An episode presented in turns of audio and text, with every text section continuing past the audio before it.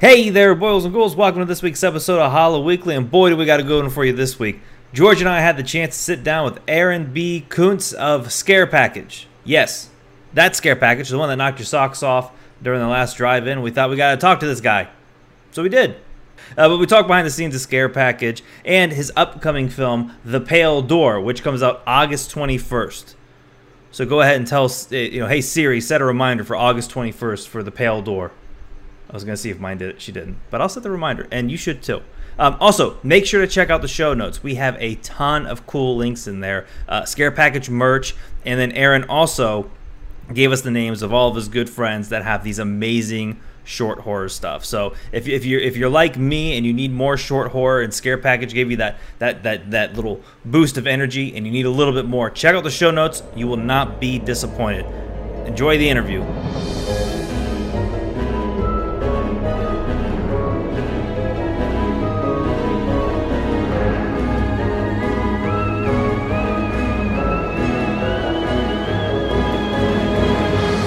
Am I I am so excited to talk about Scare Package for a minute because this. So first of all, uh, let me put my cards on the table because I'm gonna I'm gonna cover this from a weird angle a little bit, right? I I am I was so rooting for Mike to be a new horror icon, right? I know Chad was breakout and all that stuff, like whatever, but I was so invested in Mike for some reason. I don't know why that character was whatever, but it was kind of amazing to me because he he, like when you have that concept of a horror anthology and it's comedic, and it felt like it was comedic all the way through, which I'm not sure I've seen anywhere else, right? But like that was. It, it, it was amazing to watch that, but to get that concept to work, you got to crack it open and come out the other side of it. And he was totally doing that as a character, which was amazing. Oh, that's so! I love that you said that so much. His name is John Michael Simpson. Mm-hmm. He's just an absolutely wonderful person. Uh, he actually hadn't even seen the movie till the night that it premiered on the last drive-in. Okay, um, but so what's interesting? So he's a comedic guy. Uh, had done some like I don't know if he did stand up, but he did a little um, you know improv work in Austin. And Emily Hagins, who directed that segment Cold Open, uh, you know originally I was like when I read her segment, I was like, hey, you know who'd be great? And I suggested uh, Sam from the wraparound, uh, Byron mm-hmm. Brown. I was like, mm-hmm. oh, he could be really funny as this. And she's like, actually, I have this perfect guy. And then when I saw his clips, I was like, oh, I, I see this. And I didn't I didn't know John Michael before that. And then when she wrote that segment, it wasn't you know we didn't we didn't ask her to write a cold open. It just she wrote something about cold opens. It's like well then that has to be our cold open. You know like that makes perfect sense. Right. And, and, then i fell in love with him. I fell in love with mike myers character. Like yep. i fell in love with john michael. He's so affable and just so likable and there was so much about him. Yep. So so then we rewrote we wrote him into more stuff so he right. was not intended to kind of come full circle the way that he did. Oh, I so cool. loved the way that he did that. And he's like, I just want to come back at the end and rescue the good guys, you know, yes. and like and all this. And I'm like, well, then he has to do that. You know, you like, know what felt like what felt incredible to me, like so I'm trying to imagine it being in the shoes of someone who's trying to coordinate because i want to ask you about the architecture of this because how you did the overlapping stories and all that stuff is just amazing but you know to, to to juggle all these segments and all of these overlapping where they kind of stand alone but also touch each other and all that stuff. And to have the movie end on someone who just comes in shows up on screen and goes I'm going to do my job. Must be so relaxing to someone who, like you, who's trying to juggle all this stuff. Like, what's better than a character that just does their job and gets That's out? so funny, right? Like, no, that's so funny. I didn't even think of it that way, but it's kind of like a funny way of. I mean, because orig- it wasn't even the original ending. The original ending was, a, and actually on the Blu-ray on October 20th, uh, nice. is. Uh, you know, there's the original ending will exist, and we even labeled it. Like I told them, we're making. Sorry, I'm a side here, but uh, I'm, I'm, king of tangent, so that's just going to happen. That's fine, um, please. But but like when we were doing the Blu-ray stuff, I'm like, okay, we'll have these bonus features, and it's like I can't just put normal bonus features on this movie. They have to be self-referential. So our the tag is it's like original, not as good ending. You know, that's good. on, that's so on good. the Blu-ray, and then the com- there's a commentary track, and it's like I'm probably gonna fuck this up, but it's uh, creators commenting on the film that comments on other films with better commentary tracks. That's awesome. And like I pitched it to them, they're like, "Well, we don't know how we're gonna fit that." I'm like, "Let's just make it fit. We got to make it." Fit. no, yeah, no. Sorry, I'm an auteur. This is important. Yep. You know, and uh, no, they were they were super cool about it. Oh, you absolutely have to, like, because there's so many layers that happen in the movie. Where there's that moment where where it's Chad, where he's like, "You're not ready for prime time, kid." People talking about a movie in a movie in a movie. yeah, that was my that was me talking to the audience, saying like, "Here's the deal: if you don't like meta, get the fuck out. right. Get out now, Right. because we're just gonna spray you with this shit." I love that you're chasing people out at the beginning. Know, I mean, well, I don't hopefully want that, but right, I, but keep the right. I know. Look, I'm a diehard horror fan. I know plenty who have issues with horror comedy as a whole, and I know some who just do not like meta. right. Mm-hmm. So it's like, okay, if this is your thing, if that's not your thing, it's probably not going to be your movie, and that's Right. okay. I got you to start playing it. That's what kind of matters for the most part. Maybe Yeah. rent it, you know, once it comes to VOD. but um, you know, Shudder Shudder likes the plays. They like to start in the plays. So like we got to start. But then after that, you know, it's like kind of a hint that's like eh, this might not be for you then. Well, I love I love how the meta even like reaches outside the film. Like I was listening to the soundtrack, even the track list. I was going through. it, I was like, "Hey, wait a minute! The final kill, the final final kill, the final final kill." And I was like, "Oh, this is great!" That's even the so good. soundtrack still pulls you in. That's so good. Well, the original title of the movie was Tropes. So, so what? So where this all kind of came from is like, so Cameron Burns is my co-writer. I have a company, Paper Street Pictures, and we make movies. And we had made a first film that was like a really difficult process. It didn't like go the way we wanted. The movie is not my version of it. Uh, Like what's out there is like some weird cut that we did that we thought was only for TV and airlines, and it's like the cut that's out to the world. And so that was really frustrating. And we were like, let's just get back to what we love. And we had toured and played a bunch of festivals with a bunch of people and and just found all these folks that we loved and some that we kind of knew but wanted to get to know better and wanted excuses to work with. So Cameron was like an anthology, like that's the way to do it. You know, we could work with all these people. We could also spread out the money, like pay for it over time. Um, and and you know, as we were going to raise it independently. So I was like, okay, there's something to that, but like I didn't want to do an anthology because there's just were too many great ones already. I thought like VHS two and Southbound, and I knew that Shudder was doing the new Creepshow, and I'm like, why the fuck are we competing with that? Like that's not that doesn't like we can't. We don't have the budget. We don't have the scope. You know, like I'm not that good. Um, so how do we do that? And so, but he kept pushing it because that's what Cameron does. And that weekend, I was like, fine, uh, I'll, I'll watch all these these anthologies. I'm a little OCD, and I made this like spreadsheet of, you know, kind of highs and lows, pros and cons of every anthology. And I mean, I watched fucking everything. Wow. Um, there are so many anthologies on Amazon Prime, by the way. And what's crazy too, the same shorts appear in like seven different anthologies. That's. No way. It's so, and th- so that was the first thing. I was like, well, number one, 100% everything's unique. We're not going to just license films. Again, I know some folks who have done that, great folks. Sure. Not for me. That's not for me. I wanted Right. something 100% original. And then, and then on top of that, there was going to be, I knew that we needed a hook, something that was different. And I was like, we mm-hmm. can't just, you know, our scope is not going to be able to be as large. So what I realized is I love the comedies. So when you said you hadn't really seen a comedy one, that's because they don't exist. Nice. There is not a horror comedy anthology that is all horror or all That's all the way through. Yep. Yep. Yeah, all the way through. There's some that like tinge, you know, Creepshow has that vibe. Creepshow 2 gets a little more of that vibe. Mm-hmm. Yeah. Body um, bags has some fun moments. A little bit Tales of Halloween, but what happens is you watch this like really a really funny, great segment, and then you go to this wrap around that's like I don't really know what's happening. Just get me to the next segment. Just like skip that. Get me to the next segment. Yep. Then you get to the next segment, and it's this really awesome, you know, horror thing. But it's like, but wait a second, these I'm like kind of off kilter, and Yep. I'm not vibing with this the right way. And at least for me, like that Yep. happened. And um, and look, uh, like ABC's of Death, I think is one of the best examples of that. And I'm not, I don't want to speak ill about any movie. I, Sure. I love ABC's of Death. I'm, I'm Right. fans of the filmmakers and what they've done. Um, but I just felt like tonally had some of those ups and downs that made it a little harder. Where like if I rewatch it, I just kind of I know which ones to skip to Yep. Mm-hmm. and and I didn't want that. I wanted something that kind of felt. And now look, comedy has different angles. Like it's not there's over the top, there's subtle, there's dark humor, there's all this. But I was like, look, if it's all horror comedy, that's unique. I haven't seen it.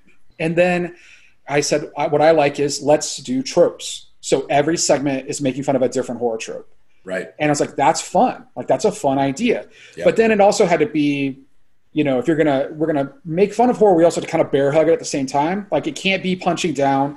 Um, no, if you're a scary movie fan, no offense, but like that, I feel like punches down at horror a lot. Yep. And it's like we're above horror, but we'll write this kind of like horror thing Sure. for you Yeah, to yeah. like laugh at. Yep. And even though I laugh at Scary Movie, don't get me wrong, there's plenty that I laugh at. Like Scary Movie three, I think in particular is kind of really funny. Right. Um, but it's it's just was it, it just didn't come from this place of like love because like I I mean I got horror tattoos Friday the 13th. I mean like wow. this is my world. This is all. I, I'm the kid who argued about who would win in fights between Jason and Freddy and all this stuff. And Yep. I was kind of Sam and Rad Chad in a way, like in some aspects. I worked in video stores. Like this was my life. Yep. So if I'm doing it, I'm doing it from a place of love because it's what I love. Yep. So put all that together, and I was like, okay, you know, tropes, horror comedy, and then and then I then the big realization was I wanted the wraparound to be unique. I wanted the wraparound to stand alone on its own story. Yep. I wanted us to go in and out of the segments in different ways. Right. Like I didn't want the easy answer was every like every time I read a review and they're like, oh, and the segments are just putting in a new tape. I'm like, no, they're not.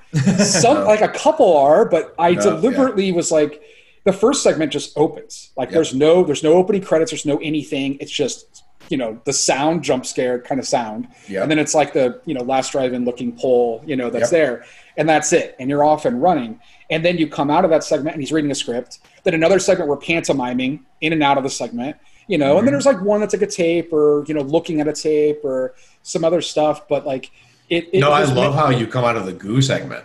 I love Oh, yeah, splashing yeah. himself with the. I, I mean, because because it, it kind of retroactively gives you a flavor of what you just watched. Because what you realized is you were watching this amazing spec special effect gore fest, fest, but it was a story. It was a campfire story being related in a video store by a guy like doing that, and that's just such a magic touch. Like, yeah, It's so funny to, to picture what you know Sam and Han were doing. If you try to imagine the whole segment totally, of totally. what they were doing, Yep. like because you that's what's that's what makes it even funnier to me. Yep. And uh, but yeah, that was actually the last thing we ever shot. Was that uh, well, except for the new ending, but that was the last thing we ever shot.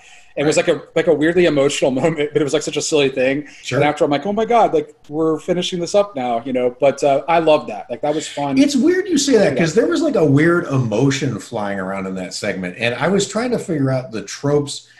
Like I, I know the movie's playing with tropes, but then it was it would take me by surprise where the tropes showed up, right? So like yeah. I was I was I would there was this moment where I realized I felt like I was getting a Cronenberg the fly trope when the goo guy was like my eyes are gonna fall out, but he was also really sympathetic, so he's talking like Yeah. you know, put me back together. I don't want to come back incomplete. But it's in the middle of the woods. I've never seen like the fly trope in broad daylight. They're always in a lab or a you know a you know a claustrophobic area. Well, I mean, well, first off, credit to Chris McInroy. Chris McInroy is an absolute genius. That's who wrote and directed that segment. Uh, when we were talking, I mean, one of the themes that we had from the beginning, uh, kind of coming back from that, that like you know OCD weekend I had. Mhm. One of the other rules that I had was, um, well, like I said, that the wraparound has to be cohesive. It stand on its own. So if even if you don't watch the other segments, there's one cohesive story that has a beginning, a middle, and end. Yep. So that had to happen, and you wanted I wanted you to care. Uh, after you left a segment, you could watch this great segment, and then you're like, "Oh, oh, I'm fun. It's fun to be back here again for a minute." And then maybe, maybe you don't even want to leave. You're like, "Oh no, I want to keep going." But that's the idea is to like do these teasers and get you there. But then the other big piece was it was horror with heart. Like we just wanted this to have heart. You know, it wasn't really meant to be scary. It was just meant to be fun Right. and like I said, come from this good place. And I think Emily, Emily and Chris, well, they, everybody nailed it, but like the first two segments in particular, I think just really have that because you can see how much, um, you know, there's a lot of heart in like John Michael's character, like we were talking about, Yep. you know, and Mike Myers. But then, yeah, I mean, Chris, you know, when he when he first was pitching me, he's like, well, why don't we just do something that's just like in the woods and like every fucking thing that happens in a horror movie in the woods. And like we kept talking, I'm like, dude, just throw more, throw more, throw more, Yep. you know. And I remember he's made some of the best horror shorts ever Wow. ever. Uh, horror comedy stuff. There's one called Bad Guy Number Two. Highly recommend Oh, you look it up. It's on Vimeo. It's it's the same characters, same people. You're gonna love it. You're gonna go absolutely nuts for this short. Yeah, for sure. Um, there's another called uh, Death Metal and Sorry About or no, uh, I Summon the Demon, and they're just so. I mean, he's the best horror comedy short filmmaker in the world. Like he just is. Wow. I'm And, so excited uh, to that. Yeah, yeah, definitely do. Everybody should watch them. Chris McInroy is amazing. And when he was pitching it, and I'm like, okay, I, I where's like the vintage Chris McInroy that I love from these shorts? And then there was the line where he's like, I don't know, his blood's getting in my blood, and like whatever. Mm-hmm. And like right then, I was talking with Chris Phipps, another producer, and we were like, this is a Chris fucking McInroy movie. Like right now, like we felt it, we felt it totally. because the script reads like so crazy. It was just like, and other people were like, I don't even know what's happening. Like, what? Where did this guy come from? And I'm like, you just gotta trust Chris McInroy. Like he's Right. got this, you know.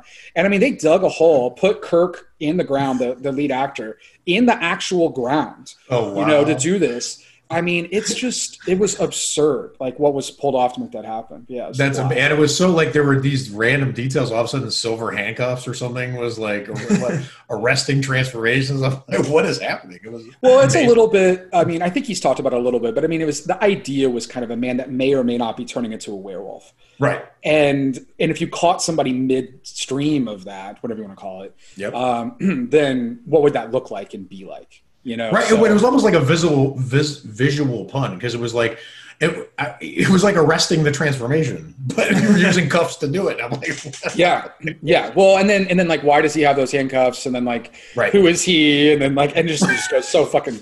right. And then when the other person melts, and then they're like, okay, this is my size.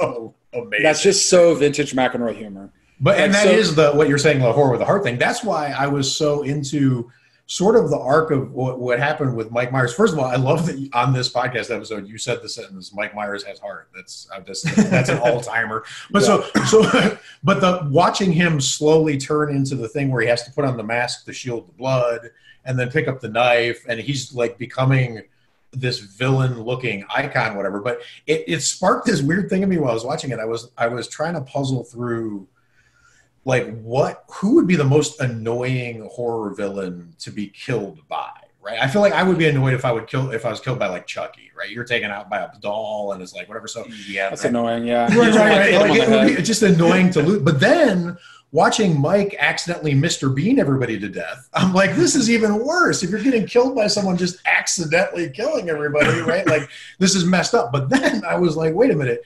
If when when Jason Voorhees kills you, like, what are you doing for him? You're just scratching an itch. Like he needs to kill for revenge, and you're just whatever. But when Mike Myers kills you, you're helping along to do his job on his arc. It's like a donation of your life to this guy's journey. So I'm like, maybe it's great to be killed by You're part of something. Fine. Yeah, maybe it's not Yeah. annoying. Maybe it's like, I'm part of something bigger. I have a purpose. like, Yeah. And what other horror icons are you? Is that uh, you know part of your journey, man. Yeah. We're We're all on that. We're all on some path to be killed by our horror icons. Yes. is. COVID, it's Trump, it's whatever the fuck it is. I don't know. this. yeah, well, we're getting plenty of help from that heading Yeah. the bad end. That's yeah. I, lo- I will say I, one of my favorite parts of that in, in Emily's segment is when John Michael what do you like slices her. By the way, that's that was my old house where we filmed that. Oh, and cool. um, when the when the when the stab goes in uh, her chest and they pull it out, and we did the reverse and we're showing him put the mask on and spray his mask. Mhm. Uh, Chris Phipps, who's uh, kind of like kind of like in charge of a lot of the makeup stuff for the films, one of the producers, he uh, he was like holding the spray.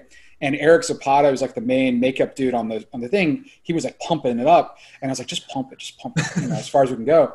And then I guess they went too far, and like he the spray had too much like, kickback, and it just goes, and it sprays and just sprays all my ceiling, everything, like, and it's like thirty foot ceilings. Mean, this is like a huge open area. oh no. And I was like, holy shit. But I didn't care. I was like, I just, did we get the shot? You know, did we get the shot? That's what mattered. Right. Luckily, I was the producer and like finding, so we'll figure it out. But, um, but I love John Michael's turn when he like, she slips and like falls and he's like, are you okay? You know, like, I honestly, I wrote a note down that it was my favorite line delivery in 2020 horror. It was just oh, wow. his, it literally his his uh, in the comedy realm, right? Like because he was literally like, "Oh no, you okay?" like it was just Okay. the perfect delivery of that line. Was amazing. It's so good. we had also done a, uh, a I can't remember a podcast episode or a segment on um, best character introductions in horror, like how you meet heroes and villains, right? Oh, that's great. and and meeting Han was uh, like that.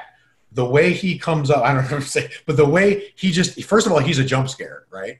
And second of all, he's like, I'm here to apply for the job out of Yes. or whatever. And then that byplay between him and Chad, that introduction of a character is just is I a plus. I low key related because I was sort of like that trying to get a job at a GameStop when I was in high school. I would just show up and be like, I know a lot about video games, man. Let me get. They're like, no.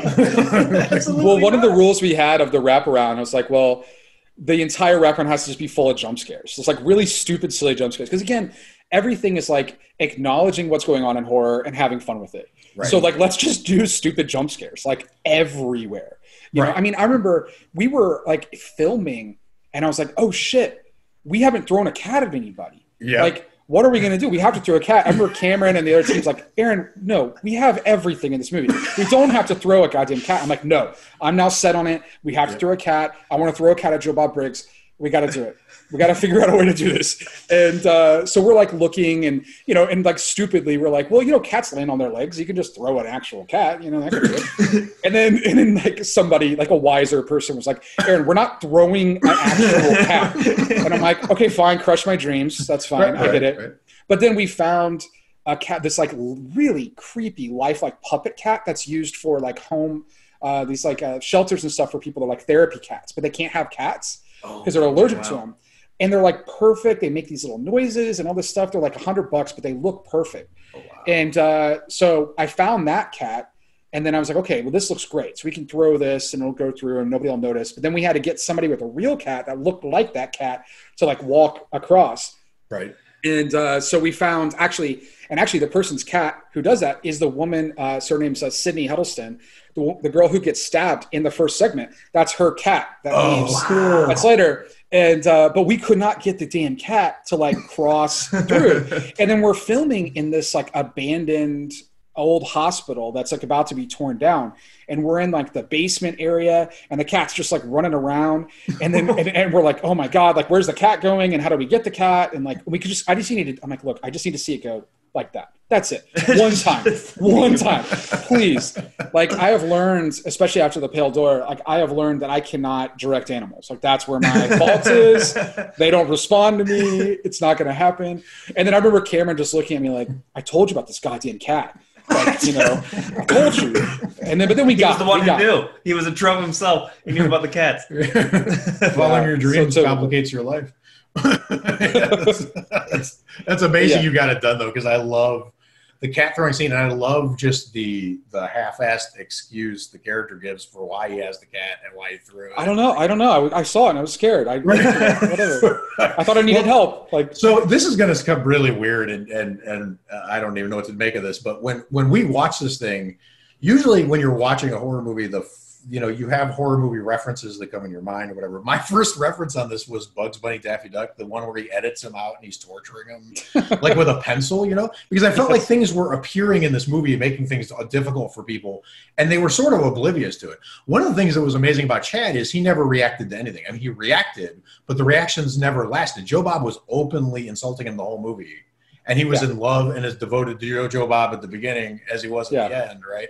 And he doesn't even hear it he doesn't even no, he doesn't it. even hear it. And like Han, Han- how do you say his name? uh han Han, he his character was was openly defying him, like and doing, you know, and he he was arranging this amazing party for him. Like it- he just didn't re- react to people bringing him down. He just wouldn't react to it, which is why I love that he dies with a see-through head and a thumbs up. He like died like his own logo. yeah, yeah. Well, and and the and what Chase says, or um, Pete in the movie, Chase Williams' character, when he's in there, he's like, "I think that's how he wanted to go," and and and I, I always like that line because that is how I think he wanted would have wanted to go. I mean, when I talk with Jeremy King, who, you know, plays Rad Chad, like it was, I was like, look, like you are just like you're actually kind of a sad and lonely person, and you are just so looking for human attention. You just want somebody, but the one person you don't want it from is Sam who's in your store. Like he's Right. the one you hate. Like and all your ire goes out to him, but then everyone else is just like, I just want friends. And and we we do subtly play in the like he's looking for his dad, you know, and he's like his long lost father Yep. and all that, uh, which like ties back. All my movies have like dad issues because I'm I'm estranged from my dad, so it's like a thing that I write into everything. Sure. But it starts right off, and it's like the first line. One of the first lines he has is like, "I never met my father," and it just sounds like this like weird joke, but it actually ties in to like you know everything that's going on. So when he sees Joe Bob, there's there was more backstory there of like you know because actually when, in the black father. well, so there's a whole story of his mother being very promiscuous and Oh. not knowing who that is. And let's just say if we had, we're lucky to do a sequel or something, we'll play into those ideas. Oh, Um, cool. and then the, the the names and the dates that are in the blacklight room, we didn't get to like expand on Right. this. Those are places where his mom like hooked up with people like throughout the So last he's like, beautiful minding like like all his mom's Yes. yes. To figure out like to figure out where his dad is. And then if you pause if you pause on the map like one of my favorite things is uh and han han does such a good job of like i feel so bad. I'm laughing at my own jokes. I apologize. But, no, it's Like- great. but like there's like so you know on maps like greenland there's like this whole thing how greenland doesn't appear on like tons of maps Mhm. so like we immediately put like Greenland and like cross it out on the map like right off the bat. And then Hans just like there's a part where I was like, I love the way Hans says no daddy. And he like points to this one part of him, he's like, No daddy.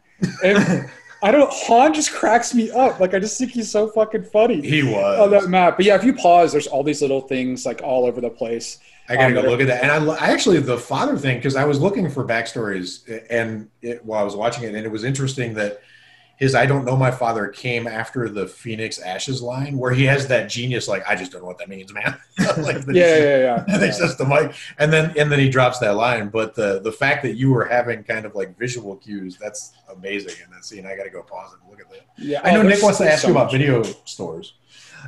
I gotta, I gotta ask you this. Yeah. So watching them in the video store was like a shot of nostalgia, dude. Like it just like instantly flashed back to like high school, uh, middle school weekends, going with my friend, just renting some horror movie we know nothing about.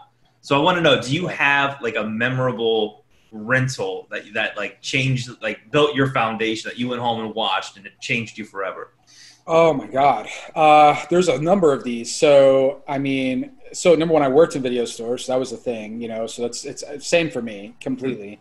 Um, and that's a real video store in Austin, Texas called Vulcan Video Oh, wow. um, that we were able to kind of repurpose and kind of make work. It's unfortunately due to COVID, it's now, it's now shut down. that's Um, so it's just like one of the last like bastions of that. Um, but uh, God, I mean, there's there's two that come in mind. One's kind of a, a unique one because I wasn't allowed to watch a lot of horror movies as a kid. So I grew up in this like strict Christian home, and it was like just a, a thing. And I remember going uh, like on Sundays, whenever there wasn't school on a Monday, was always like the coolest shit. And I remember I would always stay at my friend Matt, Matt White's house after like church that Sunday night and we would go after church we would go to the grocery store we would get like tombstone pizza and then we would Yeah. go to the grocery store vhs section because they would rent they would rent movies at the grocery store and we were there and i remember we got like a couple movies and you know i mean like the edgy film i was allowed to watch at the time was like big trouble in little china or something like that and i just wanted to watch it like over and over again but i we got like a couple movies but we were but my mom um so his mom wasn't there we were just staying with his dad and we knew and we could kind of get his dad to maybe let us like rent some shit we shouldn't have gotten. and so we're looking around, we're like, well, what what could we really have? What could really happen? And he's like, he's like, well, my dad's seen Alien. He likes that movie. I'm like, fuck. So let's get Alien. So we got Alien, and we're like showing. We had like the movie on top was like I don't know, Weekend at Bernie's. We're like, oh yeah, Weekend at Bernie's. and then the second one was like Alien. He's like, whoa, whoa, whoa, no, no, no. And we're like, come on, like we're older now, like you could watch it with us. And he's like, no, your mom. He's like, Aaron, if your mom finds out, I'm like, she'll never find out, you know. And uh, let's find. I mean, she'll find out now, I guess, but um, she'll never find out. And uh, I mean, granted, I don't know that she's in your Facebook group, but maybe she is. I don't know. My mom likes you. right. Uh, but anyway, so we watched we watched Alien, and that was like the first time that I because I'd watched some stuff on Monster Vision on TNT because I got that channel. It was like one of the one things I could do, Mhm. um, but they, they were edited, you know, it just wasn't the kind of the same. Watching fucking Alien, man, just absolutely like destroyed me because I was so scared. I was so scared, Yep. and and it, it I did not know that you could watch a movie and feel that way. I just didn't even know it was possible. So that was one, but that's not quite the same thing as far as like the VHS story experience. It's just like something that I very vividly remember. And it was like such a profound moment for like making me want to be interested in horror films. Sure. Um, God, I mean, I would say, you know, like going through and just picking up the titles, like one that really comes to mind is probably Prom Night. Um, because the thing about Prom Night, or no, no, no, no, actually, April Fool's Day Okay. um, would probably be one just because, or was that, which was the one that had her hair was a noose and then she had a knife behind her back? I think that was April Fool's. I That remember. is I April remember Fool's Day. seeing that Okay, one. that's what it was. and I was just like, what is this? Like, what a crazy. And then the tagline was, um, you know, so and so's having a party. Or no, wait, that, I mean, I'm, I'm conflating things because Night of the Demons was the tagline of Angela's having a party. Freddy and Jason are too scared to come. And I got that one later. But I remember the April Fool's Night thing was just like, what is this? It's a woman. Her hair is like tied into a noose. And she's holding this knife. And I just thought that was so cool. And I was able to go to a friend's house and we were able to rent that and watch that. And we were just like transfixed. It was so rad. And then we would go from that point on, we would go every week to like the little family video or whatever the hell Mhm. it was. And, you know, just or go into like the little horror section. And then when I was in film school, there was a place in Orlando called Stardust Video and they had this like grindhousey horror, like really crazy horror, like trauma shit and stuff section. and we would go in there and literally we would just spin around and just. And then whatever we got, we would That's take home and watch. And I mean, just you know, you know, like Frankenhooker and like, um, you know, just random shit like that. Just like, what is this? Uh, so yeah, there was a lot of those. But I mean, that was a big part. Once we got into that that grind of it, every week there was a different movie we were taking on. the video roulette is a really tricky fun game i remember i was i was always scared to do what you did and my guitar teacher was like you got to do it because if you pick a low budget one they get more creative and i remember the first one i got was i think it was zombies versus vampires the only thing we were in middle school and the highlight of that film was like there was a part where like two women kissed we were like there's no horror but i, I guess But the roulette's still working but the out. roulette's still kind of Where were the zombies? Still Yeah, there was no zombies. I don't know who won. I don't know who won. Well, it's a lot more fun to do the roulette f- physically present in a store Yes. than like spin through Amazon Prime and just like s- select that fun. Oh, I haven't done that. That's that's um. I wish I had the time. I'd probably do that again just for fun. But uh, totally. but yeah, but it was a small room. Like it was a small room, and they also. But then like later on, they started adding like NC seventeen stuff in there. Not not actual like Mhm. porn, but they had like more of the. I, well, I don't know. They had like uh, Embrace of the Vampire. I remember like Alyssa Milano's movie. I remember that right. showed up, Yep. and I was just like, "That's cool. Okay, let's hit that." um, you know, and that kind of stuff. So there was a variety of things, but it was such a small room. And eventually, we're like, "Hey, get more stuff in here, guy." Like, I'm not thinking I was seeing Pronto. you know. We've- And they did. They did for us because we were there every single weekend. So Oh, that's so cool. That is fantastic. The whole video store like vibe uh, fascinates me for movies because I was telling Nick the other day I was like, this is. I wonder if video stores are going to be like the Frankenstein lab of horror movies 50, 75 years from now, where they look back and it's going to look like, wait, you you physically went and picked up moving images and physically brought them to your, where you lived. like that, it won't look like anything that makes sense. There, you know, to them, you know, people, it's happening right now. I mean, like there are people who are on. Like I've seen Letterboxd reviews and stuff. They're like, "What the fuck is this? Like, why is?" It? And I'm like, "What?" you know, so it's just a different world. I'm just kind of like out of touch with that. I, I'm glad I'm out of touch with that because I want I want to be remembering this and just I'm nostalgic for it. And every, clearly I am. I mean, I made this movie, you know. Um, so so yeah, I totally get it. But you know, to each their own. I mean, I'm I'm still glad to. I'm glad that there's a few folks that you know. Well, there's a lot of folks that we've like introduced to this and like, wow, this is weird. Like this exists. I mean, there were reviews of people like these things don't exist in the world. This is like, how is it modern times, but it's not modern times? Like, I don't get it. And I'm like, I don't care what time it is. it doesn't matter. Like the whole point is it's I mean, I like like I like that about It Follows. Like It Follows, you have no concept of like what time in the world that movie takes place. There's like a clamshell phone thing. Yes. That's it. Yep. That's like it. And you don't really know what that is or the time period it fits within it. And then they're Beyond watching that- some black and white movie, like Yeah, like the that's thing great. where they're right. It's great. I And she's reading like that. Dostoevsky. Like what teenagers Yeah, are yeah. reading? Like Yeah. yeah. that doesn't make a lot of sense. But it's unsettling when you're when you can't place where you're at. That's why like April Fool's Day is, is intriguing. Like bring it because you can't categorize some of these things, and, and that that would be one of them. What where you, you what is this? Right? Is this Yeah. comedy horror? Is it comedy horror? Is it actual? Like you know you. I mean, you know, it's horror. That's the one thing. Like, Right. well, when we made this movie too, I gotta say the one thing that was so frustrating for me was it was at a time when everybody was talking about elevated genre and all this, and like, Mm-hmm. you know, and horror was like B horror stuff. And I was like, this is such bullshit. Like, horror does not have to be elevated.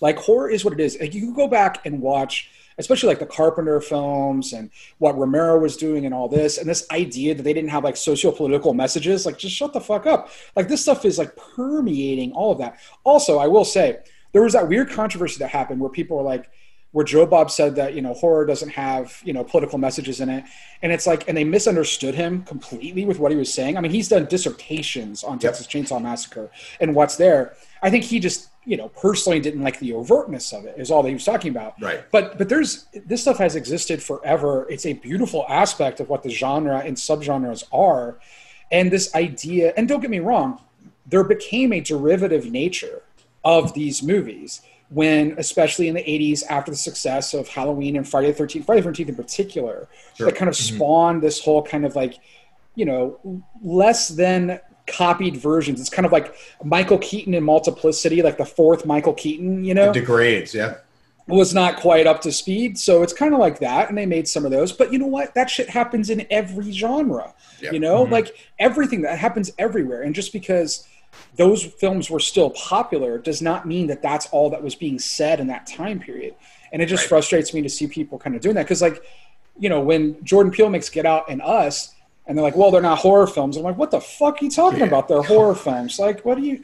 Jaws is a horror film. It's a monster movie, you know? Mm-hmm. Silence of the Lambs is a horror film. I understand there was a thing on Twitter about that recently, and I talked to Phil Noble and people about it. I'm like, it's a horror film. Yeah. And, Seven you know, is a horror film. Get- Is get it come on. is. It's, Yeah, it right. is. Like, just embrace it. It's okay. Like, anyway, sorry, diatribe over. No, I No, love that is- I love that diatribe because we we We've dealt with because that we, yeah we deal with that as as because w- with the community on on on social media and et cetera, you get a lot of that discussion, and it just always seems to go down the same worn track, and it just gets very frustrating because I've actually taught myself at this point to autocorrect elevated to excellent. Like I just think elevated Yeah. means excellence. Like James Whale directed Frankenstein with excellence. He didn't think he was making elevated horror when he was making Frankenstein. No, he was At making a great movie. That's it. That's right. like he was just it. trying to do it as well as you can do it, or whatever it is. I think that's what Wes Craven said. He's like, I wasn't trying to make a horror movie. I was just trying to make a good movie. right. Yeah. And then it has horror, you know, Yeah. like like elements Yeah. because that's where the bent the the kink in your character or your nature or whatever that Mhm. that's. Spins But I mean, the day that there's elevated drama, call me. You know what I mean? Like, Elevated comedy. just so silly. Well, and, and and that's a that's a theme like in in like Rad Chad's character, like he's like annoyed at that. We didn't and we cut out some of the scenes that kind of deal with it, but he gets like annoyed. He gets like a little it like bothers him when people talk about that kind of stuff because he's it's like so special to him, right. um, and all that. But yeah, And that was another amazing kind of thing that, that came from Scare Package to me was I hadn't encountered a movie in a while where characters were getting built up to be menacing and then diminished to be not, and it was rotating. Like there were moments where Chad felt like he was being built up to be menacing, and then he absolutely was not. there were times where Hawn was menacing and absolutely was not. You're right, exactly. And and it, it kept it kept moving where you didn't it, was a moving target like who's actually the villain and who's actually malevolent here and it was a really no, it really was, cool was- juggling act Oh no, thank you. I mean, and, and Jeremy and Hawn do a great job of like that duality of how they're how they're balancing that, and then even Sam, you know, he's like peeking around the corner and all Yep. creepy and all that, you know. And um, but we, I wanted to set up, you know, so originally we had this idea of like there really was something sinister going on behind the store, and like he was a part of it, and that's why he got captured. And I was like, ah, I don't, I, I want to play with this in a different way. Like, let's make it a MacGuffin. And then honestly, a big part of this happened where I wrote this stupid fucking joke that I wish more people laughed at the McMuffin. but it was the Mc- McMuffin McGuffin thing, and like I think it's my it's my favorite It's thing I've ever written.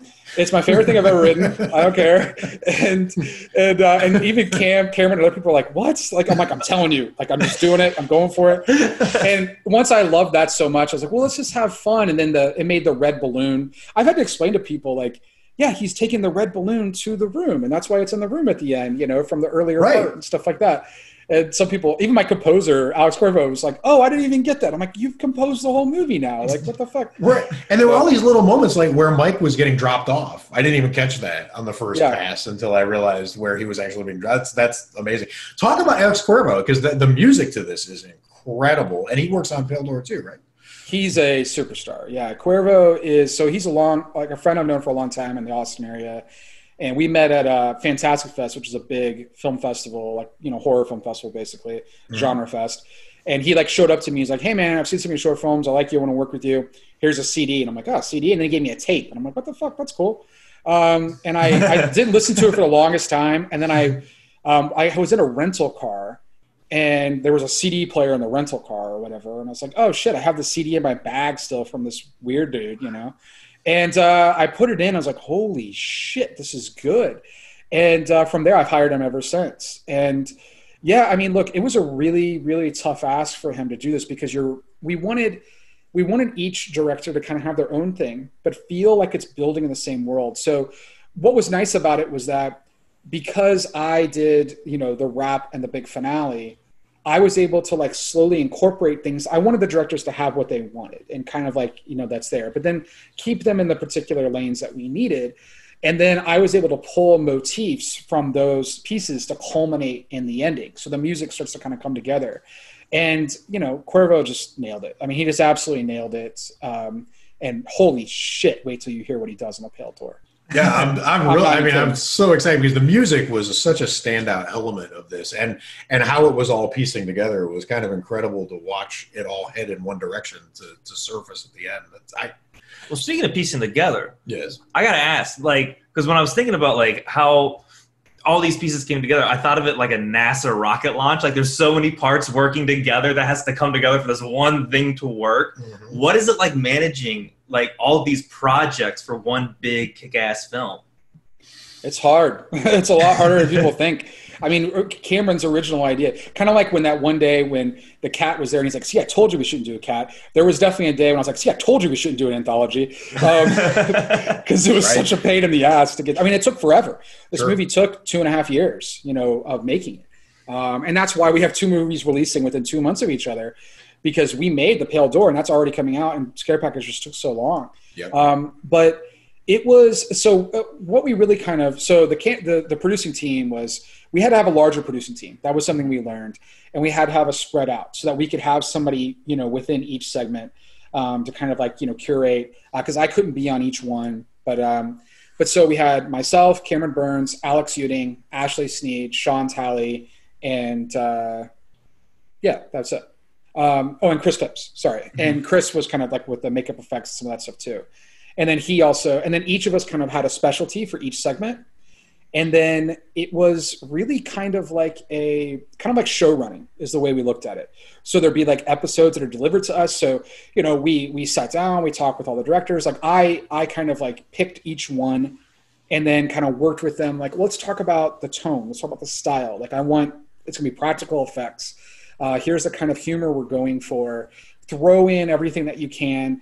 But then once we got into like a couple segments and we, we saw some similarities, we wanted to kind of divert and kind of, you know, zig and zag a little bit to kind yep. of, you know, um, still keep it comedic, still dealing with tropes, but just like, like if you had 90 minutes of one time in the woods, Chris McInroy segment, I feel like you'd just be like, oh, what the fuck? Like you have to like settle down, you know, like it'd just be so much. Um, but if you do that in, in, kind of like you know pieces together, there could be and, and we spent a lot of time figuring out the order and like the way that they go in and out and all of that.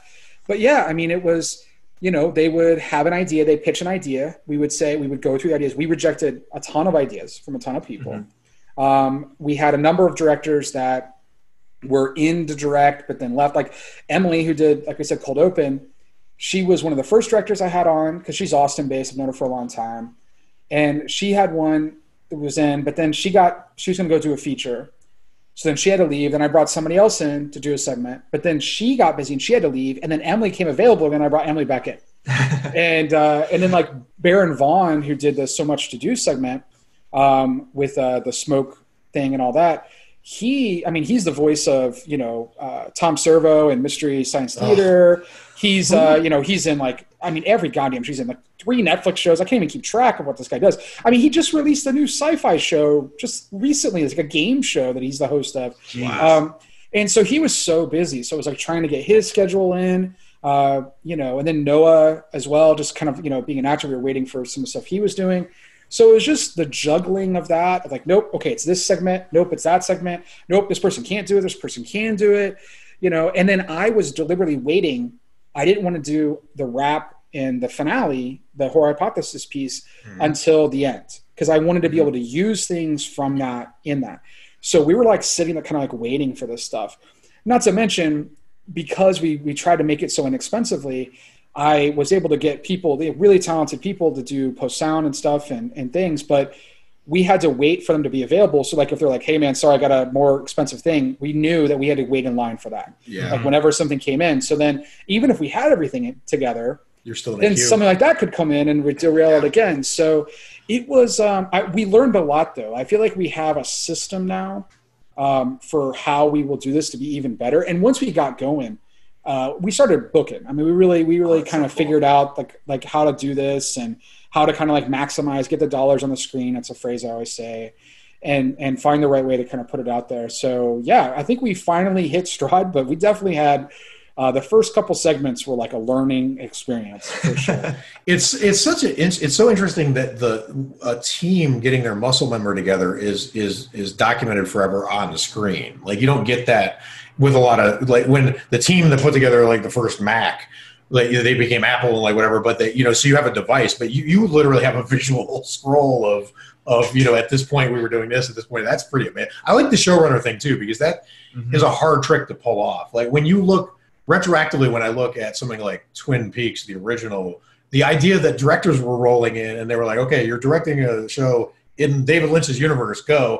like, like, how are you doing that? How would you ever, you know, do that? And the fact that they pulled it off and it, it did its own thing, but also felt part of the world. That's got to be such a tricky thing to pull off. Right? Yeah, it's it's hard. I mean, and that's why there were a number of segments where like, you know what, this just doesn't quite fit. Like, I don't think we can do this. You know, Right. um, and or or it was like these jokes would kind of exist in other segments. We had that happen too. Sure. So we had to kind of be careful. I mean, I remember Anthony Cousins who did the Night He Came Back Again Part Four, The Final Kill, Mhm. uh, which I love that title. And when he when he did that, and then in my segment, I was like, oh, we have some crossovers. We had, you know, I I, I let him do his thing, and I kind of pulled some stuff out because we we had a killer that you know, in a similar kind of fashion, mass killer in a similar fashion. So we I made sure that I pulled out some of my jokes and did some new ones. So we kind of didn't didn't rehash all the same shit. But uh, yeah, it was it was it's hard, man. It's it's really hard, and I think there's a lot of people who think like, oh, I'll just go make an anthology, and I understand because it's like I can make a short film. I can just do that seven times or whatever it is. Sure. And I get that in theory, but if you want them to work together, I mean, we had the same, as we talked about, the same composer. Mhm. We had, you know, we had uh, technical specs that like we didn't have the same DP. Although, if I'm lucky to do a sequel, we will have the same DP on all of them. Um, not for any faults of anybody, but just for like how to kind of keep things cohesive, even more cohesive. Sure. Uh, we had the same colorist. Uh, we had the same, you know, sound designer. Uh, and then they had their individual editors that kind of delivered a, a cut. And then we, you know, and I'm for most of them, they were kind of the final cut. But a few we kind of like massaged a little bit to kind of fit into kind of what it is we were doing. Sure. Um, and especially when we wanted to transition in and out of stuff, you know, and kind of what's going on. Like, for example, One Time in the Woods originally started with just this shot of the woods and it was there. And then, but Sam's last thing, he's like, and he stepped in some nasty goo. So I was like, oh, well, we need to cut immediately to him stepping in the goo. Yeah. You know, so we just, you know, little things like that Totally. to like make that, Mhm. you know, fit um, even better.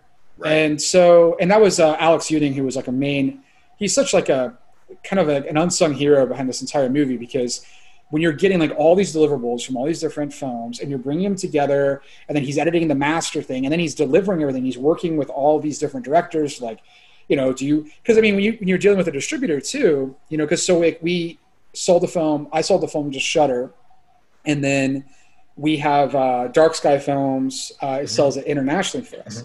So it's like you know like hey does every here's everything from every director that we need everything from every producer of those segments that we need everything from every actor from those segments that we need like done over and over and over again.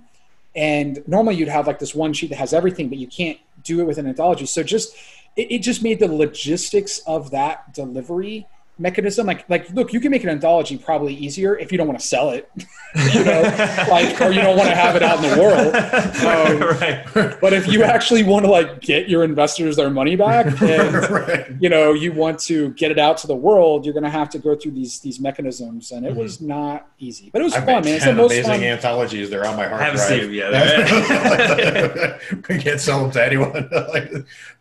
So I um, couldn't find a convincing reason as a child to think that High Plains Drifter wasn't a horror movie. I, I don't know that I've still figured out why High Plains Drifter isn't a horror movie. One of my favorites, but I love this this horror western genre. So Pale Door, I'm really excited for. Are are there things that you can reveal from the making of it, or stories that happen behind the scenes that don't give anything away that we can talk? Yeah, about? yeah. I mean, I'm I'm happy to. Uh, you know, this is this is by far the biggest film we've ever done. So it was created with Joe R. Lansdale, you know, and his son Keith. Uh, he is Lansdale. amazing writer. Yeah, I mean, it all started from uh, I was asked to be on a screenwriting panel and about like how to sell screenplays. I had sold a few screenplays, so they wanted me there, and they're like, "We might get another guest on." I'm like, "Okay, cool. Who I'll be, whatever." And then all of a sudden, they're like, "Oh, it's Joe Lansdale and his son Keith Lansdale." I'm like, "What the fuck? Why am I on a panel with Joe Lansdale? Right. I need to be in the crowd." Right. And mean, so many times, I'm just like listening to him, like, "Go on!" Like I'm just listening. You're fucking Right. amazing. Yep. Um, but I was like, well, okay, well, I got to go. It's like in the middle of nowhere, Texas, like Beaumont, Texas, or something. I'm like, I don't care, I'm going. Mhm. And uh, I went and I I told him we were telling stories, and Joe's telling these like amazing stories of like Ridley Scott this and these things and all these movies that didn't happen. And I'm like, I have like one story of a movie that didn't happen. and uh, and uh, I after making my first film, Camera Obscura, which was unbelievably difficult, like I had mentioned, and we uh, Universal. Um, I mean, although the coolest part of that is, I mean, well, I got to make a movie; it's fucking cool as hell. But but it has the Jerry Goldsmith cue and that Universal logo that goes around the globe, and I'm just like, oh my god. Um, so that's amazing. really that's a really cool thing. But I was talking. So Universal asked me to pitch a witch movie, Hmm. and I was after Robert Eggers' The Witch had been successful, and they wanted to do this or whatever. And I'm like, okay, cool. I'll come up with a witch movie. They're like, oh, do you have? Actually, that's not true. They said, do you have a witch movie? I was like, yeah, I got a witch movie. and then I call I call Cam I'm like, we got to get a witch movie. Like, let's go with a witch movie. Um, so we had written this western that was like a really violent western, um, but it just was like the scope was too big, and then it also just kind of sucked. Like the second, the whole second half of it was like this isn't very good. I just didn't like where it went, um, I, but I liked the characters, and I liked this kind of core idea, which was at the time it was a stagecoach, and it was a group of cowboys rob a stagecoach, and then one- someone gets shot. They have to hold up in this ghost town um, overnight. And I was like, that's just a great setting. And I like that setting and I like some of the characters we had created. So we had to hurry and come up with something. I was like, well, that script sucks, but I like this. What if when they got to the town, the town had a brothel and was inhabited by the coven of witches? And, and we're like, Perfect. okay, we're on the way. you know? This is cool. Mhm. So I kind of do this, you know, treatment pitch to them and everything, put this whole debt together. And, and they're like, so Aaron, yeah, I mean, it sounds nice, but like, why are there cowboys? I don't understand. I'm like, like, and, and I'm like, we just want normal witches. And I'm like, what the hell is a No, normal? what the, Normal witch. Like, you know, the normal witches. I don't know Vanilla what- witch. The ones who work at Sephora. yeah, exactly, exactly. I'm like, okay. Um, so that didn't work out, but I told that story on the panel, and Joe like stops in this way, the only way that like Joe Lansdale can, and he's like, Aaron. I'm not. I cannot do impersonation. That's just gonna awful. But he's like, Right. does it in his like East Texas accent, and Yep. it's just like, that's a good idea. You should do that. You know, and Yeah. uh, and then he's like, don't you all think that's a good idea? And then the whole crowd's like, we should all, yeah, yeah, yeah. And we were trying Wow. to make at the time we were developing a sci-fi kind of Cronenbergy kind of film, and uh, Cronenbergy. That's how his name. I like Cronenbergy. That kind of like, Cronenbergy's better. I like that better. oh fuck! I just thought of a joke I should have added on Scare Package because so We're in here the the scene, moment. Well, in the scene, there's a moment where they look at the map and it's got all of the different places that are like horror film stuff, and it's like where they're on the map. And like in the room, they're in the room, which is the last records room on the left, which really is the last records room on the left. And then there's like the Cenobite Cafe, and Right. then outside is the Outpost 31. Um, there's room 237, or like server room 237. But like there should have been next to the Cenobite Cafe, oh, there should have been a, a Cronenberger joint. yeah. Fucking A, man. God damn. There's a sequel. There's got to be a There it is, sequel, there it is. 'cause it's coming. Just for that alone, to make What's um, and what would be on a Cronenberger? Like, oh my god, how gooey and crazy! Well, what, I don't know what starts on a Cronenberger, but it's not going to be the way it is when you when you're finished. it's a lot of like melted Gouda that's like melting off the whole time. That sounds good. I'll take that. Anyway, sorry, not the point. Um, so, oh yeah, so I was going to do this sci-fi film, and then, uh, but then everybody was so excited, and then that night I went to dinner with Joe and his son Keith, and uh, Keith is like also this amazing writer. I mean, he wrote like a couple Batman comics, an X-Men comic. He wrote uh, with his father a new episode of Creepshow in the last season. And uh, you know he's just amazing, and we just kept talking, and they're like, "This is a really cool idea." So we decided to make it together, you know. And then uh, Joe was really busy, so he couldn't kind of come on as a full writer, but he kind of gave us notes that was there. And then Keith came on as a full writer with Cameron and I, and then we were off and running. So it was like this crazy thing. And then what's what's even more absurd is that I had that meeting. It was like April 22nd or something of 2018 was when I was on that panel. One year to the day, I am in a car driving to Oklahoma to start directing The Pale Door. Incredible. So it was like a completely surreal experience. It happened so fast and yeah, I mean, it's um, look, I think it's uh, you know the trailer's out now, and you know encourage people to look at that, you know, but it's a very it kind of I think it shows the film as a little more of an action film than it is. I think it is. It, it there's definitely some like crazy shit that happens. Like don't get me wrong, Sure. uh, that's there, but it has a lot of sentimentality to it. I think it's it's got some slower moments. It's got some things that are really, you know, it's a, a story about these two brothers. Um, there's a parallel to the witches, and there's like a background with the witches that, you know, that maybe we're talking about one these aspects of men underestimating the fortitude of women that are around them. Mhm. um, but then also just the idea that you know hate breeds more hate and violence leads to more violence. And like what creates this gang of outlaws and what creates this coven of witches and there's like a parallel to that and it was fun i got you know mildly pretentious at times with it um, but, uh, but i but it's but it's all but then it's also like cowboys and witches you know And- right. so we do some really, really. I mean, we do some. There's some crazy shit that happens. Um, there's some stuff that happens in a church that I can't give away, but let's just say we ended up having to build the church ourselves because in Oklahoma they were not cool with us doing inside a church what I wrote happens inside that church. So it's a thing. Um, I wonder Let's, what uh, the craziest scene ever shot in a real church with permission is. That's Oh, that's a good question. that's a list. That's a list. that's, that's got to be a crazy list. That's a list. I would Um, hope Silver Bullet would be somewhere. Yeah, That's up there. Yeah. Oh, you know what's what's a great one is that uh, was it in the Kingsman like killing scene oh, that one shot where Yeah. you just oh, where they kill everybody like in the church. it's like You know, Leonard that's- Skinner's playing or something like that, and Yeah, he's just something going to absurd. town. Oh, Yeah, yeah. I also really love I love Al Pacino in Devil's uh, Devil's Advocate when he just walks in, and he like touches the water, like that's just like Yep. so creepy and like it's seared. It's such whatever. a great moment. Yeah. It's so good. He's so fucking good in that. Like I love that's like that's at this moment where Al Pacino was kind of like he never went quite Nick Cage, but he like had these Nick Cage-ish moments where he's like, I'm letting it out, Yeah. you know? Yeah. And uh like he's just like, what? Oh, well, I'm not gonna do it. I'm Al Pacino impersonation. Well, it, it's crazy to be able to be over the top and subtle simultaneously. That is just such Yeah. a rare, like a rare thing that he's able to do. yeah, he's he's next level with that. Like he's so good at that. You know, just, just like I, I'm really from like say hello to my little friend was like that first like hint of it you really got. Yep. and then it just kind of blows up from there. But yeah, I think in Devil's Devil's Advocate, when he's just getting mad, you know, it's just like so so good. And, and those, you know, movies like that or Angel Heart, they sneak up on you with the cast. You forget mm-hmm. how incredible the cast of these movies were. They just carry it. Right. Oh my god! I wish I could go back to the '80s and just like cast like those because like the thing is, it's like now all those people are like I'm- I can't get all those people. You know, they cost so much money or different Yep. things. So, but it's interesting. Like one of my goals. So I actually reference. I didn't reference Angel Heart. But that's a great. That's a great example.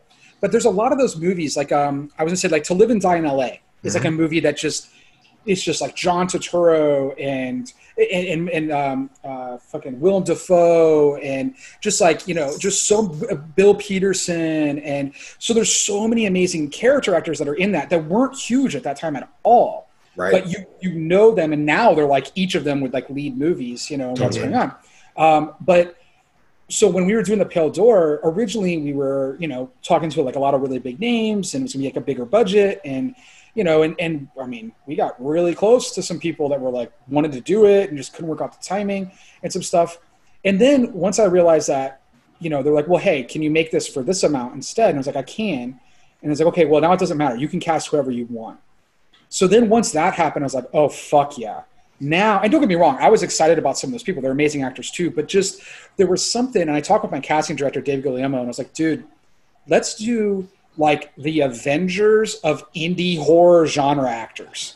You Right. know, and just like all these fucking people have small parts in the backgrounds of all this stuff that I fucking love and bring them all together. So Noah Segan, Pat Healy, Bill Sage. I mean, even Stan Shaw, who like I remembered in Monster Squad for forever, and I loved him in like Snake Eyes. And as a kid, um, one of my mom's favorite movies was Fried Green Tomatoes. And I watch that movie all the time. But I remember like my family just being like, like that guy there, that, that, that Stan Shaw is a good actor. And I remember that as a kid, you know? And uh, so like to get to hire him later and That's amazing. yeah, just like all that kind of stuff that was there. And, you know, I mean, Bill Sage, like we are what we are. I mean, he's in American Psycho, he's in Hap and Leonard, he's in like all this stuff. Like just, and I've seen all these people in all these amazing roles. And I was like, let's just like, you know, bring them all together in this kind Yep. of like way. And that was, I mean, Melora Walters, like, fuck. Like, um, Melora Walters is the reason why I make movies. I know that sounds hyperbolic. It's not. And I can, I can tell you exactly why. 1999. Okay, so my all-time, so my favorite filmmaker is Paul Thomas Anderson. Now, John Carpenter's like right in there, uh, Spielberg and some stuff too. But Paul Thomas Sure. Anderson is just, I, you know, not horror, of course, but like just someone that I just love. I just, I just love. Mm-hmm. I mean, there aesthetic. was pretty horror. It's amazing. It's my favorite ending, possibly, of a movie ever. Oh, yeah, um, ever. I'm, I'm finished. Yep. Is just perfect. and it's got Um, so many different meanings to two words. Like, holy. Oh my amazing. god, his three like look, Magnolia, Boogie Nights, and There Will Be Blood are perfect fucking movies. Yep. I mean, perfect movies in my opinion. Like they're there. So, 1999, I go to see Magnolia. I had seen that's by the way best year in film. By the way, We read. We both read the book. We read the book. Yeah, yeah, it's the best movie year ever. Best, best Yeah. year ever. Yeah. I've been saying that a lot longer before that book came out. But- you, you, you played your Yes. flag first. but it really is. I mean, it really, really is. And I mean, I had just seen like Fight Club like right before that or something too, and like The Matrix and shit. And I'm just like, what a summer this is. Oh, right. Election then- was. Jesus. Oh my god, it it goes on and on and on. Right. Even like smaller films like Cider House Rules is so damn good. Yep. Anyway, but um, so I, I and then finally I we went to see Magnolia. I knew nothing about it. My girlfriend at the time was like, Tom Cruise is in it, you know. So I was like, okay, Sure. cool. So we saw it. I go through that movie. I sit through. It's three hours and seven minutes. My friends are like fidgeting in their chairs, like, and I get it for a lot of people. I get it. It's not for everyone. They're fidgeting in their chairs, and then the last moment. It, not, if people won't see, it, I'm not giving anything away. There's just a there's a slow push in, and Melora Walters plays this very troubled character, named Claudia Wilson Gator, who's like just trying to find love. She's just trying to figure her life out, and she's kind of like she's got a coke addict. She's got some problems. She's got all this shit going on. She's just gives this amazing performance, and at the very end, she's got tears in her eyes. And there's a person who's coming to talk to her that wants to like show her that's like I'm gonna fight for your love, and and you, you don't hear what he's saying, and it's this long push in, you know, that Robert Elswit, the DP, is just like perfectly crafting. And then she turns and she looks right in the camera and she smiles. I got chills talking about it because it still gives me chills, and I cried. I just start crying, and everybody's like, "What the fuck is wrong with you? Like, what's going on?" I'm like, I don't know what's happening. Like, and you know, fucking frogs fall from the sky. This movie is a crazy movie, and I'm like, I don't know what happened. This movie changed me. We walk. I, I stayed through all the credits. We walk outside. My friends are like, "Okay, hey, we're gonna go out there." I'm like, "Guys, I can't. I can't do anything right now. Like, I'm like catatonic." And and I, I had left. I graduated from high school, and I was not. I was about to go to be a doctor, and it was what I was told I was supposed to do. I was going to go to medical school and all this. And I was like, guys, I I, I have to watch this movie again because I don't know what happened. Yeah. I don't understand it, and I have to understand it. I have to understand. They're like, that movie was fucking three hours long. what is wrong with you? Right. And I'm like, I'm sorry, you guys can go. And they're like, fine, we're leaving. And like, we don't understand what's wrong with you. I It's waited like waited 20 minutes, came back in. There were like four people in the theater. I watched it again. So for in over like a seven hour span, I watched that movie twice. And then that night I came back, I was talking, and I had a friend who was like saying, Hey, we should go to film school. We should go to film school. And I was like, "Ah, I don't know, I don't know. And then I was like, I, I got here and I called my friend Sean Talley, who's one of the producers on Scare Package, Nice. and this other guy, this other guy, Josh, that I fucking hate, he's a loser. And I called him and I and I said, I was like, guys, I'm doing it. I'm going to film school. That's And Wow. so that happened. So then, cut to, I'm writing the Pale Door. Who's going to be the, co- the the the madame of these witches? And I I don't like using the same name um, of like the character name and the actor name. So I, I changed Melora to Maria, and I wanted Maria. I just thought she could do. I mean, I she's. I mean, I still think she was the biggest Oscar snub ever, in my opinion. Well, Toni Collette is up there in Hereditary. We'll say that. Yeah. But- Yeah. and uh, Sure. and and Lupita for fucking us as well. Right. Like, oh my god, when she kills herself, like what the fuck? Uh, and, um, and like which one is which? Oh Right. my god, so good. It's amazing. But anyway, sorry. Melora Walters Magnolia, I thought was like one of the biggest snubs. So I wrote her a letter. We had these, we had some big actors that wanted to do it, and like they were giving me all these names. I'm like, nope, it's Walters. Like, nope, it's Walters. like, what do I have to do? I wrote her a letter and all this stuff, and her agent originally said no, and I was like, just give her this letter. Let's find a way. And then she did it, and she acted in it, and now. I can text her right now, and she's just my muse, and we like formed this like bond, and uh, it's just one of those things that you can't script. It's just like one of those moments where you're like, holy shit. It's like when when Scare Package was on the last drive-in, and I grew up watching Joe Bob, and I see Joe Bob say Mhm. like my name, and I know him. I know John. I know. Like I directed him. Like I Mhm. fucking understand this. But when he's like, Aaron, you know, Aaron Koontz, a Texas boy, or whatever, you know, and all this stuff, I'm like, what is going on? and then it's like Joe Bob. He's like four stars. Joe Bob says, check it out. And again, I guess I guess I cry a lot, but I started. I got teary eyed. I started That is- Are you know? kidding? That's yeah. That's a once in a lifetime. Those things don't happen every So day. those two parallels, like like to have Joe Bob come back and do that, Yeah. and then to have Melora, you know, come in and be Maria sure. in this movie, and she's so fucking good in this movie. I can't wait Um, to see this. It's just such a cool. Wait, thing. roll this back for a second. So the second watch of Magnolia, did you figure it out? Did you figure out what happened to you, or were you still Does one any ever figure out Magnolia?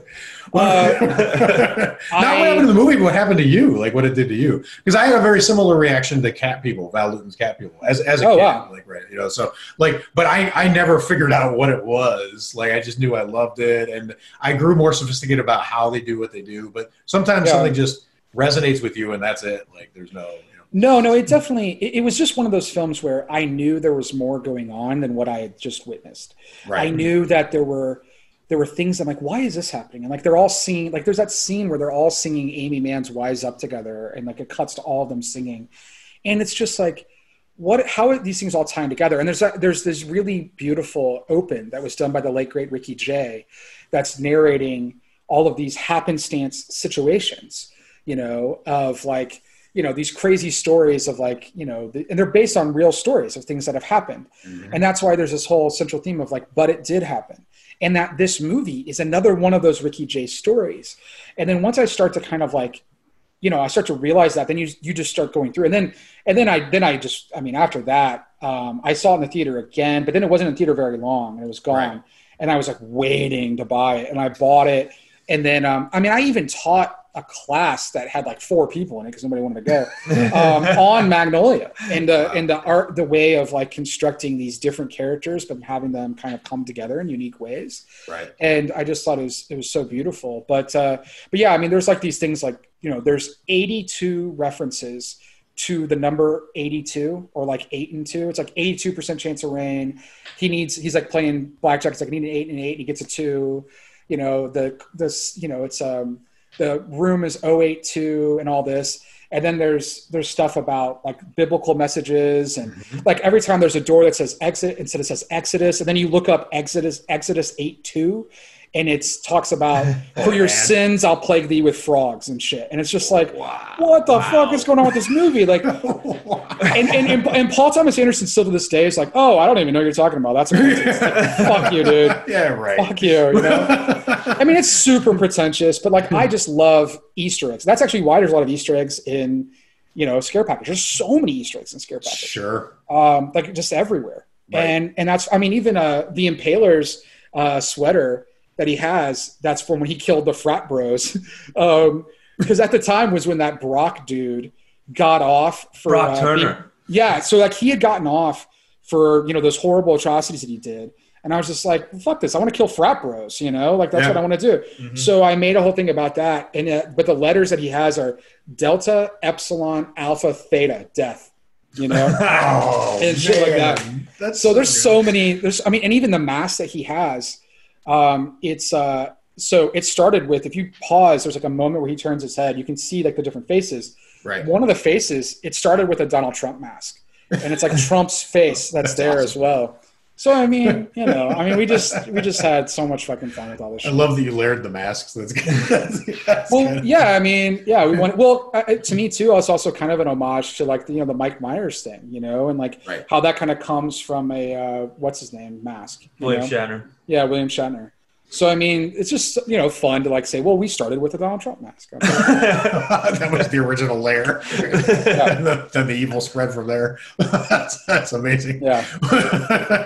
well, and also it was we- it was it's, it's I guess the other thing that jumps out to me is is if if that movie does if Magnolia doesn't end on that smile, does the movie still find you that way? Like, or does it need that moment to hit you? And if it didn't hit you, would another movie have found you like later, or did it have to be that one? Well, there were other. I mean, I will say Fight Club really got to me too. I mean, Okay. that same year, like Fight Club was another one of those movies. I was like, what the fuck, you know? Like this is so. And and and what I, and I, I love how many people like misunderstood Fight Club over the years too. I mean, I love and hate it at the same time. Like it's you know because it's it's it's actually it's an examination of toxic masculinity. Like it's it's written by a gay guy. Right. You know, it's written by a man who's talking about these problems that are there. Yet this like macho bravado sense of folks like kind of a reappropriated as let's get together and punch each other. And it's like Right. that's kind of making fun of you, and it's making fun of the consumerism that you're actually a part of at the same time. Right. And I, I- I just it was just one of those things where I was like, you know, that year was like such a pivotal year in film, and I saw so many amazing movies that it was just like I have to do this, you know. I, I don't I can't imagine that movie without her look. I can't I don't even want to imagine it because the movie because the movie is so dark and it's so it deals with so many heavy subjects and it's so sad and somber that you have to have a sense of hope. You have to have like a sense of hope. And and if not, it just you know, I don't know. I don't know. I don't know. I mean, yeah, no, no, I'm totally with you. That's the it's you know I felt the same way about There Will Be Blood, where There Will Be Blood felt um, tactile to me. You could hear the you could feel the oil drills making your floor shake Oh if you're God, watching yeah. it on the right screen and all that stuff. And if you don't have that that that kind of impact of the physicality of the movie making you feel alive, then it's basically a death cult movie, right? Like yeah, you need completely. you need that kind of the waves of like waking your body up with the with the explosions and the brightness in between or it's just too much Yeah, like it Well, and, and it's like I think that's a great example. I think it is kind of like a death cult movie by way of like Citizen Kane. right You know, like just this Yeah. examination of somebody kind of like losing themselves into the madness of like the power that they have and like what that means. yeah And and I just think there's a wonderful. I, I think that Citizen Kane and There Will Be Blood make a great double feature pairing um, of films to watch, and I think they're on equal scale. Honestly, Yeah, mean, I agree. that highly. Um, and yeah, that scene where like the thing explodes and then his son, you know, loses his uh, his you know his hearing and and Mm-hmm. it goes to that like that's just so heartbreaking and you know I mean and, and, and PTA is just so damn good at like what he does with familial drama you know and like Yep. dealing with like the heart of that and you know and just like not trusting anyone and you know I mean fuck the beginning of There Will Be Blood is literally 20 minutes of no dialogue yep and it's riveting just It's virtuosic riveting. yeah, like it's You know, it's- I mean, yeah, totally I made a short film called Honor Student, which was like the first kind of movie that I made that had like some decent success and kind of, you know, put us, got people asking what I wanted to do next. And I was, I, I decided to, I wanted to make a, the whole film, it's only 12 minutes, but I was like, I want to make a film that has no dialogue, but you don't realize it until the movie's over. Yep And, and it's great. And I talked to people like, did you realize there's no dialogue? Like, oh shit, nobody does say anything. right That's like, cool. perfect. And that's, and that's a very, that's me. that's such a to- cool trick i had that experience with Rififi the the french heist film there's this incredible Oh, yeah. heist in there where you don't know you're watching a movie for 22 minutes and no one's talking like it's just an incredible like That's you so can pull, cool. pull that off that's and and the hostility of plainview's character the uh I have a competition in me. He is so good at that. Like that was the thing, and that's one of the frustrating things. That's why we made Hello Weekly our enterprise trying to be purposefully broad enough to pick up anything with dark elements and not just try to be in a straitjacket of horror, right? Because that character, when he's he he's not he doesn't understand why he hates every human being on the earth, right? Like Yeah. and why he has to compete everybody down. He he's he's he's the it's on top of him, not him on top of it, and that's Yeah. scarier than than almost all horror monsters that you can think of, at least on paper, right? Like no, no, I agree. I think he's the other side to like a Hannibal Lecter coin, you know, where there's there's something to to him there. But yeah, he's. But keep in mind too, there's like it's alluded to the problems that he's had with his family and like what's there and like Right. how sinister this man is and and by the time you get to the end and you realize like when there's that when his son's grown up and he's talking to him in the office right before the ending and he's just like so mean to him and he's like you're a bastard you're not even my actual kid i just used you Yep. you know and You it's all proud. just oh my god it's just so and and clearly that is coming out because of what's happened to him you know Yep. you, like like and again I, um, I- not to talk about my own film but like an honor student a big part of that is like seeing somebody that's doing something horrible that seems like a horrible person and then by the end you start to wonder oh what happened to them and like what caused them to be there Right. and again it's so much of a there'll be blood parallel to me in that way i'm fucking not close as engaging um, but uh but the goal was just to be an homage to that in that way because what he's doing there is like you just realize you're like oh my god like what pain has daniel plainview gone through to like Right. make him be this decrepit of a person mm-hmm. you Right. know? And not to make this political but like you talk about like you see trump like you see trump's parents you're like well fuck now i get it. I understand you know? Right. Yeah. you you start to see and you start to understand like like what this is. And you know the pale door again it talks so much about you know like like the witches have a background that ties into salem. So it goes back to there. And that was something that i wanted because you know even though those weren't real witches they were religious zealots who were persecuting people because they didn't understand something Right. and it's such a dark fucking time period of things that had happened. And I mean, I read a story, and look, nobody was actually burned at the stake in the United States, where people were burned at the stake overseas. They were more hanged and stoned. Like that's that much better. Um, right. but but I read one story. Um, so we have a character in the film named Cotton Mather, who's based on the real Cotton Mather, who literally wrote the book on hunting witches. That Malleus Um, maleficarum, or however you say it. Yeah. Yes, yes, yes, and like, uh, yeah, Mag, yeah, exactly, Magnus, yeah, yeah, yeah, and then he had um the uh, the trials of the witches and that too as well. But anyway, he wrote all these books, and there were speech, there was a there was a rumor of a story that was either him or a descendant of him or something, that a woman who was accused of being a witch in Salem um, had fled because she was pregnant, and all she wanted to do was have her child, and she's like, and then and then somebody found her in this other town and she's like, just let me have my baby, then you can kill me.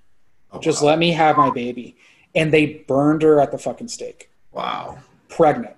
Wow. And I was like, so imagine if a person in the crowd who was friends with her and helping her escape and like what was there, maybe there's a person who dabbled in like some black magic stuff, was like interested in this, Mhm. and saw all the hate that came from these religious zealots at that time, maybe through that sequence of events, like created the first real witches. Like Oh, were created. So, so- like, and that's so that so became good. the backstory. Right. Because yeah, well, yeah, because you're, you're you're they're literally faking it till they make it, but accidentally, and now they've made it. And now there's witches, which is Well, and that's that's what happens in our country. It happens when we we perpetuate our own our own demise all the time, you know. Right. And, and what Right. this is, and history repeats itself. And it's like you try so hard not to make something happen that you end up inevitably making it happen. yeah. My mom did not want me to watch horror films. Look what fucking happened. right. You know? right. Reverse manifestation. Yeah. Yeah, Well, she not- just not even a week ago. She's like, you know, I rewatched this movie with Sandra Bullock, uh, and it's just so heartwarming. It's called The Blind Side, and I just feel like you should make movies like The Blind Side. And I'm like, I'm sorry, mom. Like, I'm, I'm sorry to disappoint you. Um, by the way, don't watch The Pale Door. Don't watch it. Um, rent it, buy it, and Right. just throw it away. Um, so, you know. Well, Israel will be like, here's practical magic. we'll get you into the Yeah. witches. No, no, Right. she doesn't like that either. Oh, No, no, my- my mom- does. No, my That's mom was one of the Harry Potter's evil people back in the Yeah, day. Like, yeah. I, I mean, I every I I was I saw um, Robert Eggers of the Witch in a very conservative area, and half the audience, which was not large, had walked out Yeah. midway through the film. And by the time I left, I was in the lobby of the theater. I heard people arguing on the way out about how bad it was. And one, there was this boyfriend girlfriend who were like, the girl was like, "What what kind of person do you think I am that you would bring me to this?" They, I felt like they were breaking up, like, like, and I just loved it. I loved every second of the devastation oh that that god! movie was was was wreaking on people and that time period like one one of the very first scares i got from a work of fiction was a story called Young Goodman Brown by Nathaniel Hawthorne, which is set in a really dark witch era, like that Scarlet Letter, but supernatural kind of vibe to it. There's something about that era that's really unsettling to us to, mm-hmm. people when you get it right, which is Yeah, yeah. I mean, well, number one, I have a new goal for what I want to do, which is I'm going to break up couples with the Pale Door. So there you go. that should scare package brings them together. right. Pale Door breaks them up. I love this process.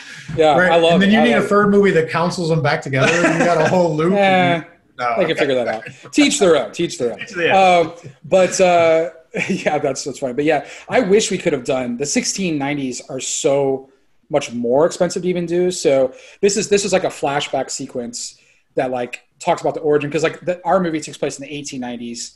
So it's all like mod, you know, Western Sure. era Deadwood stuff. style. Um, and then and then you learn a little bit of this history and a flashback of the witches. And so we get to do that in the same town that's like existed 200 years prior and what that meant and stuff. That's really cool. But it's really cool. Yeah, and, and what Eggers did there is so. I mean, I saw that at Fantastic Fest. It was like the first U.S. screening, and nobody kind of knew what it was. And for fucking months, I'm just like Black Phillip, Black Phillip, right? and I'm like, one day you'll know what Black Phillip is, and I can't wait until you know. You know, so yeah, that's super rad Incredible. movie. So how does when does Pale Door come out, and how do people access it, and how do people support it before it comes out? What what's what, what can what can the What can listeners do? do to support? Yeah, I mean, so it's uh, it's out August 21st uh, on you know it'll be like you know some kind of premium VOD, whatever the fuck that means now. Um, I guess it means it's a little more expensive. I'm not entirely certain, but it's not going to be like Right. 30 bucks or some shit. Um, I don't I don't know what it'll, I hope it's Mulan not. Um. I mean, look, Mulan's a 300 million dollar movie. Like Right. like they could, it's a little different exponentially. Um, so I don't think I- it's different. I still think thirty dollars is way too much. but go ahead. I mean, look, families of four, or whatever. That's true. Uh, To each their own, right? yes. Um, but but so it'll be on premium VOD on that date. So it'll be for, for rent everywhere, uh, and then we'll be in. We're actually in some theaters, which is weird. Um, look, I'm not asking anyone to go to theaters. Uh, Right. That's your own decision. But if you are going to go already, Right. go see the Pale Door. Um, you know, uh, and then and then I'm going to do a roadshow tour to a bunch of drive-ins. So. I'll be. So cool. I'll be leaving and going to like all these drive-ins across the U.S. By the way, if you have a drive-in that's near you that you want to have it play, let me know. Contact me, and I can try and make it happen. Definitely. We would. We, I mean, Um, LA's got to have something. Oh, you're in- I didn't know you were. If you're in LA, then I think we are. I can't say which one, but we are talking about a couple drive-ins. okay. Cool. So yeah, yeah. If you're in LA, then yes, that's covered. Um, I saw Ohio State, so I didn't know if there was like an Ohio tie. So, that's uh, but uh, but yeah, so I'm gonna road trip around, and then I'll bring some like posters and sign those, and and then uh, we're handing out uh, bandanas as masks from the like the gang's bandanas. Sure. So I was like, okay, that works out as like a amazing. thing, uh, which is smart. So we're doing that, and uh, yeah, and then just you know rent it and don't pirate it. Um, please, dear God, don't pirate it. Um, you know, because it's like we have been at war against that for years in our in our Facebook groups. So we got your back. I mean, like, like, I mean, I could just say personally, like, there are people who have like donated money and things to this to see it get done that like will not make their money back if they do.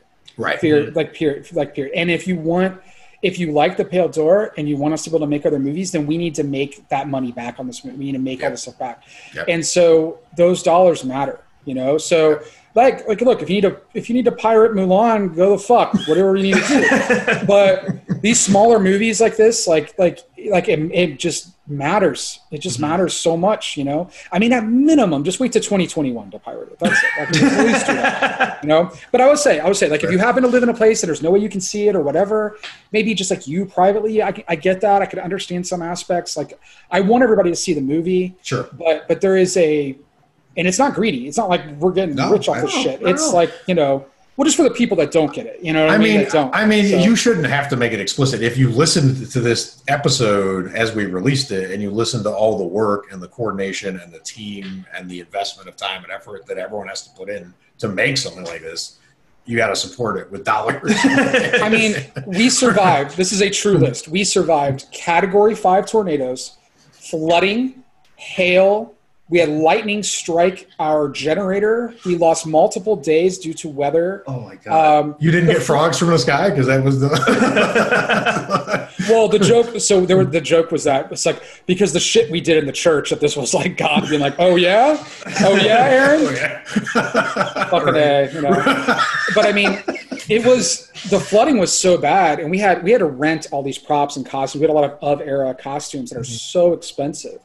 So you know, we were literally like digging trenches to like reroute the water like underneath the small town um, that was there. And I, I mean, had the tornadoes not shifted, uh, the whole movie would have just gone under. Um, so you know, so maybe there was a god that moment. I don't know. Um, but yeah, so it was it was um, I mean and then and then in post because when COVID hit and we couldn't use all of our vendors and what was happening to kind of like do everything, um, I ended up taking over. I mean, uh, Greg McLennan was my main editor and was like fantastic, but then it was like through the holidays and then going into like you know later on when we were finishing the film um, in 2021 or 2020, excuse me, uh, I I was like, well, dude, I need to edit at this time because I can't ask you to keep doing this. Like, you know, you're stuck and it's hard. And, you know, he had other work to do. So I was like, I'll just take over. So I started editing like a maniac to the point where I was sleep. I wasn't sleeping at all. I actually one day just literally passed out, woke up like with like blood all over me. I had hit my head and passed out due to like sheer exhaustion. I had to go to the hospital and get an IV and all this stuff. And and it was like yeah you can you can pass out like you can reach this point. Your body can reach that level of exhaustion to where it just shuts down. Just completely shuts down. And i'm glad it happened because it was like a wake-up call for me to be like i need to wake up and sleep you know? Um, but i mean i was averaging probably an hour to i mean i would literally only sleep when i rendered out the movie wow. because that would take like two hours to render Sure. and i would and i turned the, the the sound of the computer on loud so when it was done rendering it would wake me up and then i would just fall asleep on the couch for you know hour hour and a half two hours and that was it Crazy. and and it was and i had to do it because we had to deliver still we had done we had a contract with our distributor and we had to meet, meet deadlines Sure. and i was like well i can't ask anybody else to do this so i just did it myself so i mean you know literal blood sweat Blood, sweat, and tears. tears. there it is. yeah so definitely support this movie. Definitely support. You got some. you got support. There's a hospital bill involved. We got. We got to get. We got to sell these movies. Uh, Plus, you're plus you're also getting jobed by God, so we got a double support. yeah, you got to. you need some backup here. protect me protect me yeah Coming up. exactly. well, it is amazing. We are looking forward to this. and Yes. just recommend anyone who hasn't seen Scare Package, you got to go check Scare Package out. Unbelievable, and I and all the things you were referencing here. I'm excited to watch the shorts you were talking about. Not only yours, but um, what's his name again? Chris, The Mac- Chris yeah, McInroy's, yeah. Yeah. yeah. I would recommend. Uh, so Anthony Cousins did a short called "The Bloody Ballad of Squirt Reynolds." That's so fucking funny. So look that up. If you look up him, his name, you'll Squirt find it. Reynolds. Squirt Reynolds, which is it's based on a killer who had like a Burt Reynolds. uh, You'll see, you'll see. Um, so good. Buster Scruggs by way of trauma. Okay. dude. So yeah, I went to Texas Frightmare, and uh, I saw his short there with Chris McInroy. We were just there like hanging out because that's what we do, and we saw his short, and I was like, "Holy fuck!" And we had somebody drop out at the last minute, and we needed another segment, and I was like, "Well, I wanted another segment like with a particular vibe," and I saw it, and I was like. This guy's it, and Cameron was there with me, and I was like, "I'm gonna off- let's take this guy to dinner. I'm offering him a fucking scare package segment." Great. you know, and nobody knew what scare package was at the time. Sure. You know what I mean? We're creating this idea, and uh, he came in and then you know wrote the night he came back again part four and fucking killed it. But it's so good. But uh, yeah, so bloody bloody ballad squirt Reynolds, he did that, which is amazing. Um, mine is not a horror thing. It's called Honor Student. It's more of a drama. Right. Um, but then, uh, uh, and then Chris McInroy did. Just look up Chris McInroy shorts. Like uh, they're on his Vimeo page. But Cool. death metal. We'll Sorry- link in the show notes. yeah, they're so fucking good. History. And uh, yeah, you know, there's a lot of fun there. And then uh, Scare Package, uh, the Blu-ray and DVD and all that comes out October 20th. It's it'll also be on VOD, like outside of Shudder at that time. Um, and then we also uh, apologies for the plug, but we do have we have a store of like all this crazy Scare Package merchandise.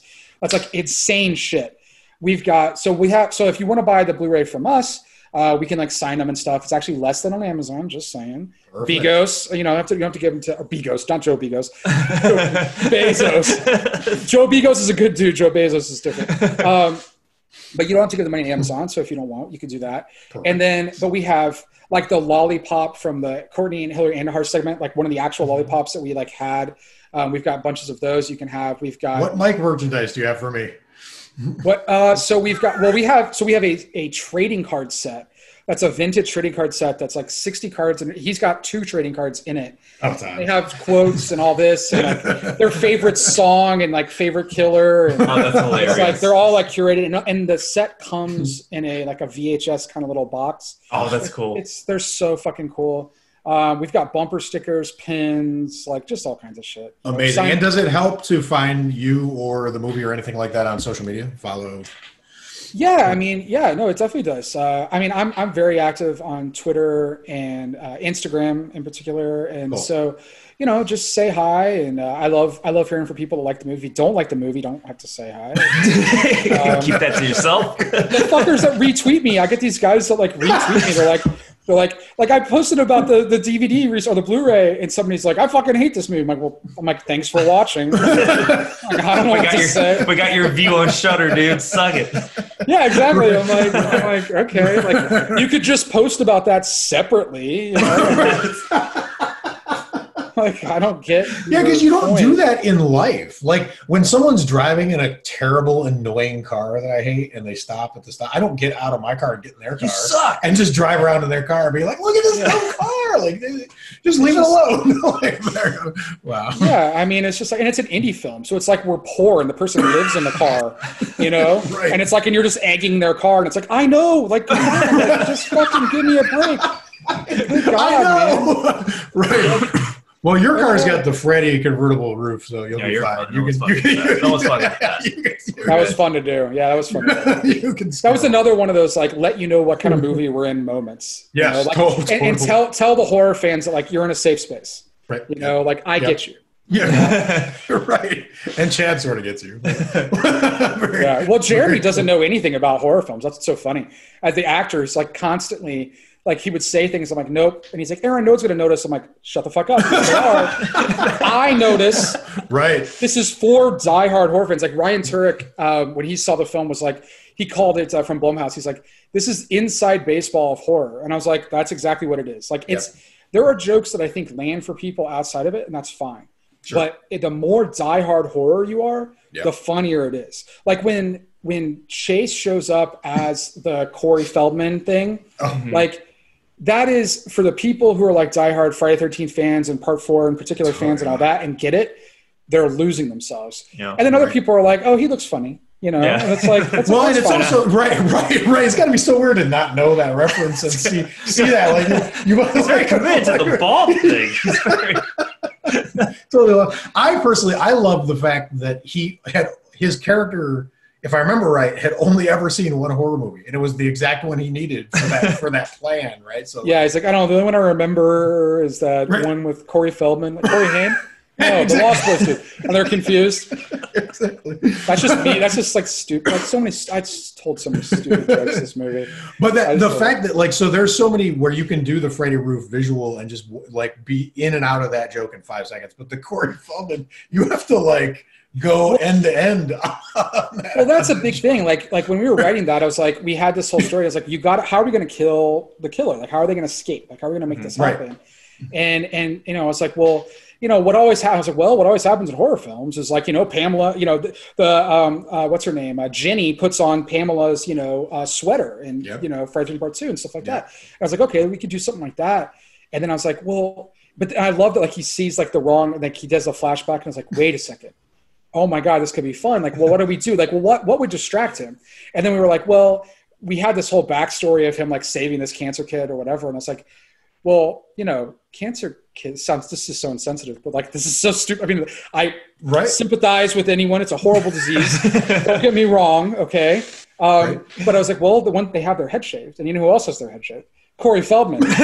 At the end of friday the 13th part four and, and i'm like this could be fucking funny um, so we went for it I couldn't. Well, was- I couldn't direct it. I could not direct that scene. Like literally, my DP, I was like, I was laughing so hard when I saw Chase in it because Chase is like so in, in, his short shorts and shit, and yep. I couldn't take it. And he's just like, "What's up, Aaron? How you doing?" I'm like, "I can't do it. I can't direct this. I'm un- completely unprofessional." So I turned to my DP, Andrew Barrett, and I'm like, "I'm like, I'm looking away. Just tell me when it's over." And then I watch playback, and then I would watch the playback, sure. and then I'm like cracking up the whole time because like literally I could they couldn't do a take without my laughter.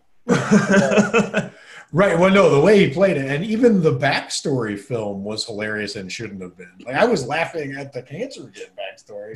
I couldn't believe it cut to that. I was like, "What am I looking at?" I was. That was one of those like, "Are we going to do this? Are we actually going to do this?" And then I was like, "Fuck!" Like, and then it became at that point the movie had become so absurd that I was like, hell yeah, we're going to do it. right. Well, yeah, yeah, right. If I mean, well, and that's that's the same thing with. Like, I know you were trying to wrap up and get me off of here. This is what happens. No, no, no, um, we're totally. that's the good. same. I'm kidding, kind of. But uh, that's the same thing that like we had the ending, and then I had a friend who worked on Alita Battle Angel, Robert Rodriguez's movie. Oh wow. And uh, he he worked on the special effects team, and he's like, hey, dude, I got all these pyrotechnics left from Alita but I gotta blow shit up. They go bad after a period of time. no shit. And I was like, oh shit. Okay, um, I'll figure. I mean, it's gonna happen in Scare Package. I'm blowing shit up in Scare Package. Blow shit. That's it. I'm blowing shit up.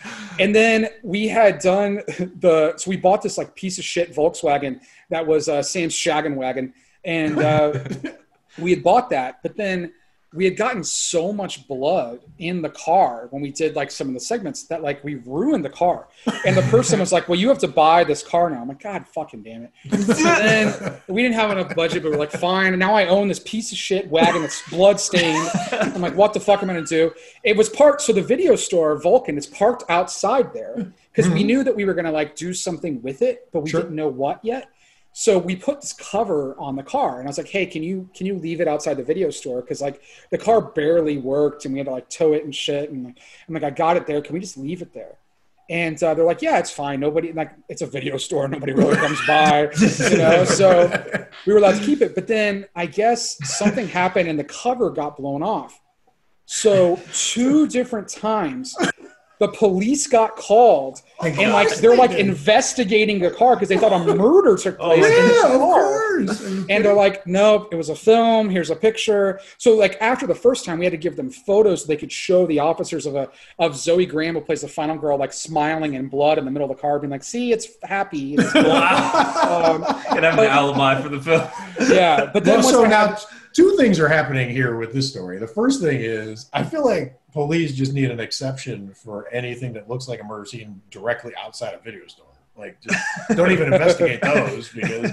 And then second, I feel like every if I do murders now, I need to get someone to pose in the murder with a smile, and then I'll just do Like a it's film. totally fine. Film They were happy to be there.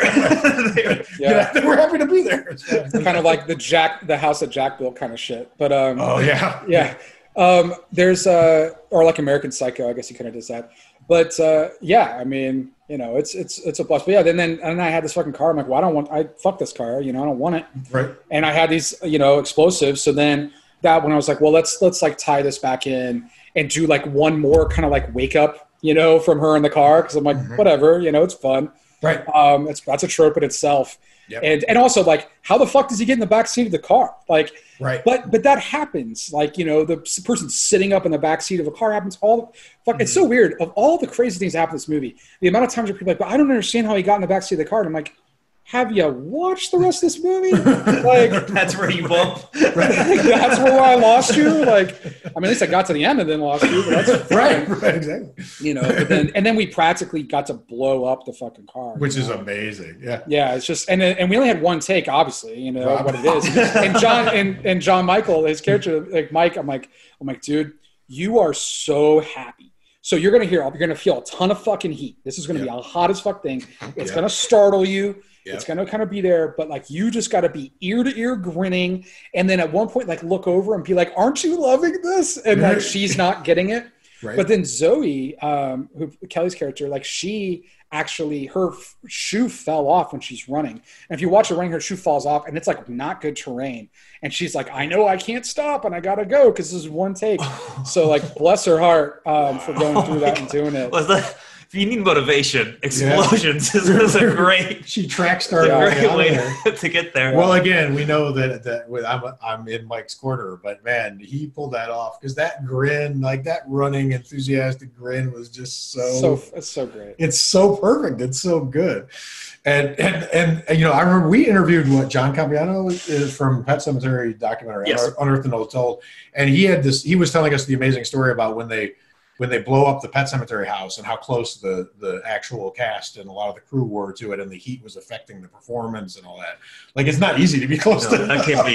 Right, exactly. And if you're blowing up a car. I for don't imagine on an actor's resume. It's like, have you dealt with explosions behind your back? Right. Are Probably you, not. Well, when you Are can't you turn around, resistant? You have to like face. You don't want to turn around to it, and like you, and I, I didn't want like a big reaction to it. You know what I mean? And Right, So and also you're you're ramping um, the the speed of the film. So so the slow motion is not like in post slow motion. Like we're shooting in that way, so it exaggerates their motions and stuff Sure. too. So you just have to be so cognizant of that, of like what the actor has to do. So just to kind of make it work. But I, I will say, for what it's worth, if um, if enough people keep watching Scare Package, and, and by the, they could also, if you don't like it, you could put it on Shudder before you go to bed. Let it play overnight. That's fine too.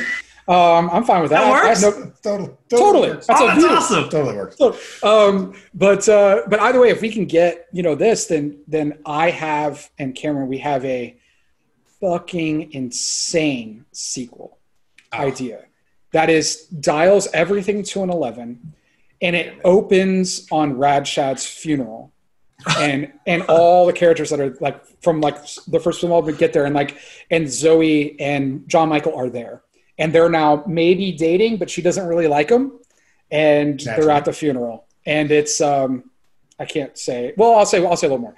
Um, and then the idea is that all of a sudden, like uh, like a, a TV kind of wheels out, and it's him like giving like his like you know uh, beyond the grave kind of like you know uh, uh, what what is it called? His will. He talk about his will and Oh everything. my God. and the and he's like talking about horror or whatever. But then all of a sudden, gas comes in the room, and they all get knocked out. And I'll stop from Oh, there. I can't. I can't even. It's so crazy. And No. it, Beverly. I'm gonna have Shudder on all the TVs. Just fucking. Yeah. Okay, Yeah, exactly. Let's get well, the listen, numbers. I mean, it has to. It has to happen. The, the fact that you you had even said this to me, the fact that like Scare Package was the breaking format of Last Drive of of. of Oh yeah, it totally changed the, the format of the last drive-in. Right, like I mean, just for that fact alone, it's already horror historical. Basically. Yeah, Like, yeah. You can't just drop this here. We got to go. well, and we're and and and I was so so happy that that John was cool with it. Um, John Bloom, Joe Bob was cool with it because I was like, can we put the last drive-in episode on the Blu-ray? You know, I, I knew it wouldn't fit on the DVD because we couldn't double disc, but I was like, we could fit it on the Blu-ray. And uh, we came up with a. We had to be strategic on how to fit it, but we because we have I have so many special features, so we had to find a way to to do that. And and because that had never happened, you know, like normally these are old movies that have existed for a long time, or even if they're newer films like Mayhem recently or Girl Walks Home Alone at Night or whatever, those have still already been released. Yep. So I was like, Yeah. for this to do this and have the we could we could be really unique. And uh, and ha- and you know and again John was just so cool and just we had such a great experience and he's such a nice guy and was cool with that and Shudder was cool and RLJE who's like part of AMC it's really AMC kind of Right. AMC Yeah, yeah. owns all this you know Yep. and they were all cool and uh, and it's so it's it's amazing that like that gets to be on there and I think it's just a really And it was a magical season for Joe Bob himself. I mean, between Scare Yeah. Package and Hogzilla and all this, like it was an emotional season. I felt like it was a really, it, yeah it was a, it was a great moment for Scare Package to surface Yeah. into, into that. Like it's really cool. It really it made me feel like I was in middle school and like we rented like the best horror movie we could find. like that feeling you get was what I had. Well, you don't know this because we didn't tell you, but we so we were watching Last Drive-In uh, w- when we could. We were catching it in real time together. We live close, and our significant others uh, work together. So like we see each other a lot, and and so you know I was over here, and it was one of the few we caught live, and we, it was literally like an electric moment when you realized you're watching something new Yeah. because that it just never happened. We didn't even know what to expect. With the, with the presentate, what Joe Bob's presentation, which I thought was really cool.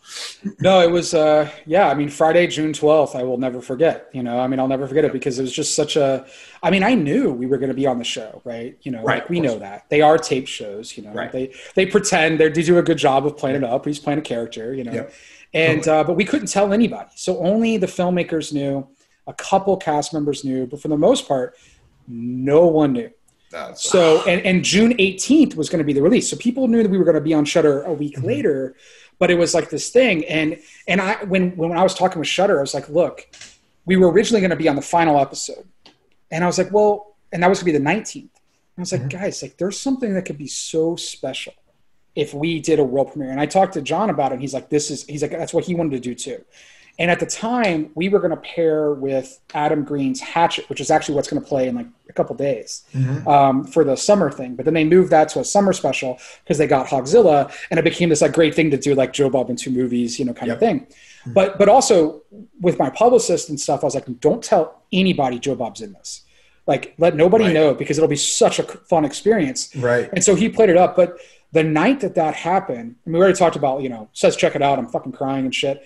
But my phone, my tw- the Twitter app on my phone crashed. Wow. My phone went nuts. My phone died from just like everybody like, what the fuck is going on? Because you have to, you have to understand, like this movie, people had known we were making it for so long, and it was just like we tried to kind of keep a lot of things on the down low until the trailer kind of released. Mm-hmm. But you know, we try to keep everything on the down low for a long time, just to be like, yeah, yeah, yeah, we're just another anthology, and just like let it play and kind of play it down, and we don't have a lot of money or whatever. But like we kind of knew, because I mean, look, it's it's like myself and like Alex Uning and Cameron, like we we like loved it, we like really enjoyed it, and I'm like, mm-hmm.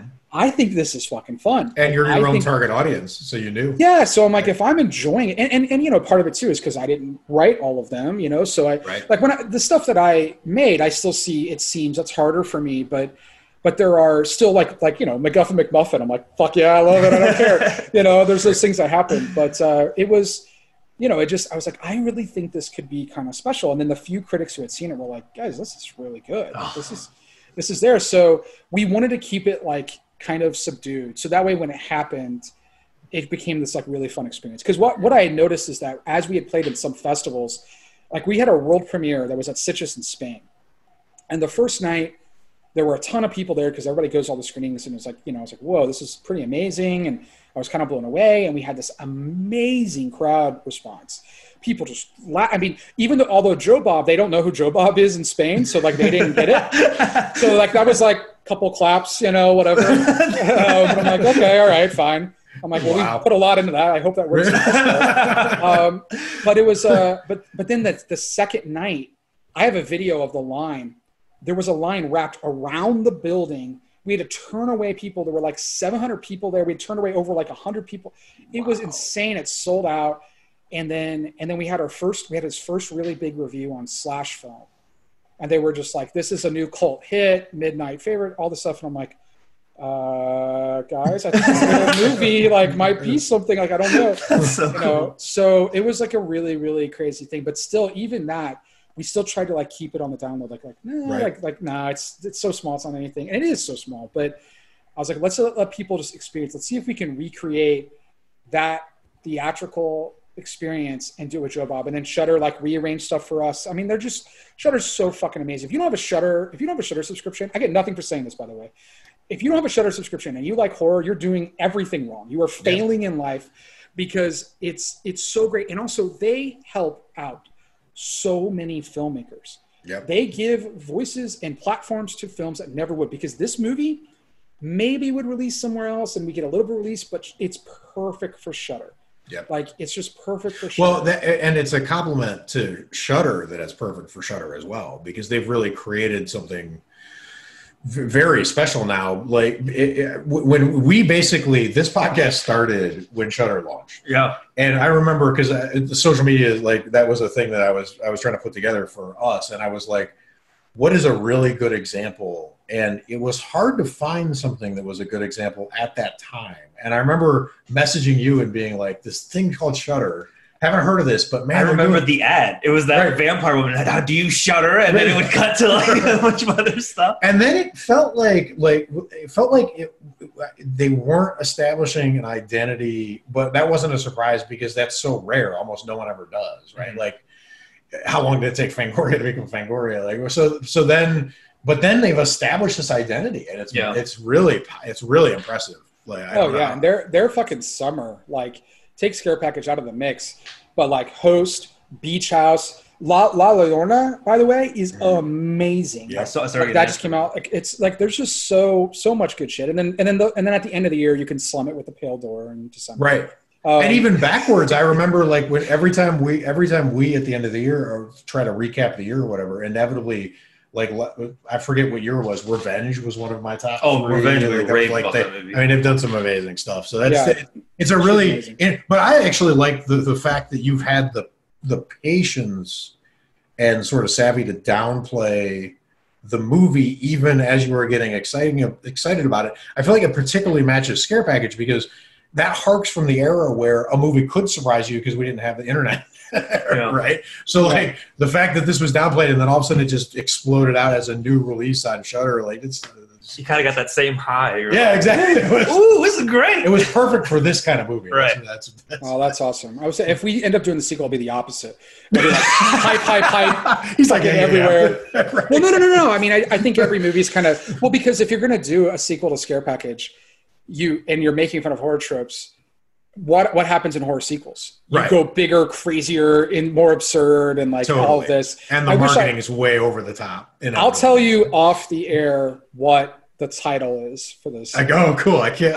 we got we got to finish. Okay, so Great talking to you. follow, follow him on Yeah. social media. Peace. Yeah. totally. Let, put Shudder on all your screens and just let it play. And, like, and, and then pay for the pale door. and, yeah, definitely. Do I- not. Uh, that would mean a lot. It seriously would. I mean, it is. The, it is.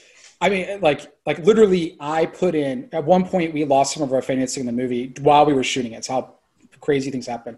Right. I personally put in every penny that I had into the movie. Yep. And people At don't that have an excuse. Movie theaters have been closed for months. We know you've been storing up that money. Right, right, and, and well, and you've been and you're making it in a in a in a once in a lifetime transition moment for movie making in general. Like that Yeah. also Yeah. is is a got to be impossibly difficult challenge to add to all the other challenges of of making things like these. Right? Yeah, I mean, it's the la- last thing before we wrap, I, I'm just curious, like, what what from a filmmaker point of view, wh- what do you see out for the next couple of years from the impact of this? Like, is it is it a lasting impact? Is it something that kind of fades next year? No, I mean, well, I, I think we're living in a completely new world. I think, I mean, look, the theatrical windows are changing every day right now, Mm-hmm. and and what we've learned is that this PVOD, this premium VOD option, is extremely viable. We've also learned that drive-ins are here to stay. That's amazing because I think there's a lot of people who did not know. They go to drive-ins like I didn't even know these existed. I didn't even know. They're like the people who we Right. were talking about who don't even know that VHS was a thing. Yep. It's the same thing with drive-ins and they're like, "This is kind of cool. I don't have to deal with." Yeah, the people that are talking that are annoying the theater. That person's in your car. You're like, "Shut the fuck up! You're in my own car." You know I mean? That's a that's a different thing. So it, it's and look, you're not going to get the sound and the quality's not going to be where it mm-hmm. needs to be and that, but that's okay. and the communal experience you lose. Like some of my favorite Yeah. memories of theater going is watching. I watched a, I watched an, an entire group of, of adults, of, of human adults, watch Gone Girl, and that movie ended, and the credits rolled, and I just watched like a hundred people turn to each other and be like, "I need a shower," and it was one of my favorite things that ever happened. Like, Oh, I have I have two experiences. Like, well, I'll say one type of scare package. So we played at Telluride, um, the Telluride Horror Show, Mhm. and Joe Bob was there, just kind of doing his like, uh, you know, redneck save Hollywood kind of bit that he was doing the tour for, and nobody knew that Joe Bob was in scare package. So we had a sold out screening, or, or pretty close. Had a lot of people that were there. There was a balcony though that was closed, and it's because kind of kind of way up there. And we put Joe Bob and uh, and Diana up there, and kind of had them kind of hide out. And they were watching the movie, and a couple people I think saw like, "Oh, Joe Bob, Joe Bob's watching this. That's kind of cool." There were, and as I'm waiting, as people are coming in, I'm looking at people wearing Joe Bob T-shirts, and I'm like, "You're gonna have fun," you know. and so when that moment happened, and he comes out, it happened in two places there, and then also Nightmares Fest was a similar situation. People like literally jumped out of their seats, Oh, and they were just so like, cool. "What the fuck? Like, what is going on?" And it just like the energy, it was just so amazing. And I'm sitting in like the second row, and I'm just like, "Here we go, here we go, here we go." what a we go." feeling! and it was the best. It was the best. And then, but I will say, I have another, a, a very different kind of theatrical experience. So I, I talk about Fantastic Fest a lot. It's this amazing festival in Austin, Mm-hmm.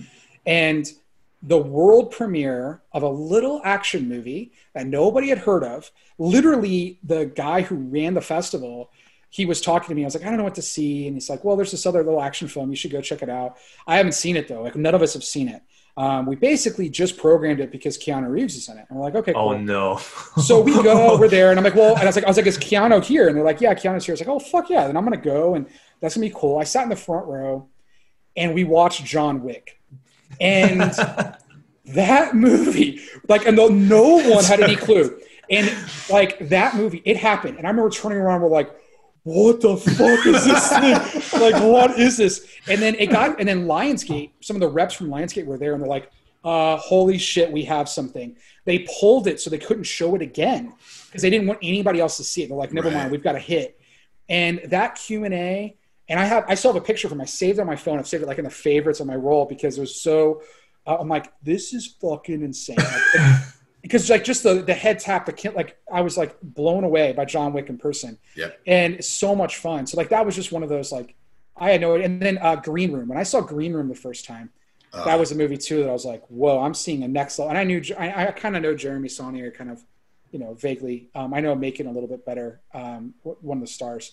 Mhm. I had seen Blue Ruin. I knew how good Blue Ruin was, so I knew it would be good. But Green Room, fucking knocked. We did a whole episode on Green Room because I'm I'm obsessed with um, I'm not just character actors, but I'm obsessed with the idea that that a line delivery can just echo like through forever, through infinity. Like, Are like you going to say? the- Can I interrupt you because I'm going to guess what line you're going to say? Is your line? scary at night? Yeah, I was going to say you were. It's funny. You were so much scarier at night. It, yes, that's the line I was gonna say.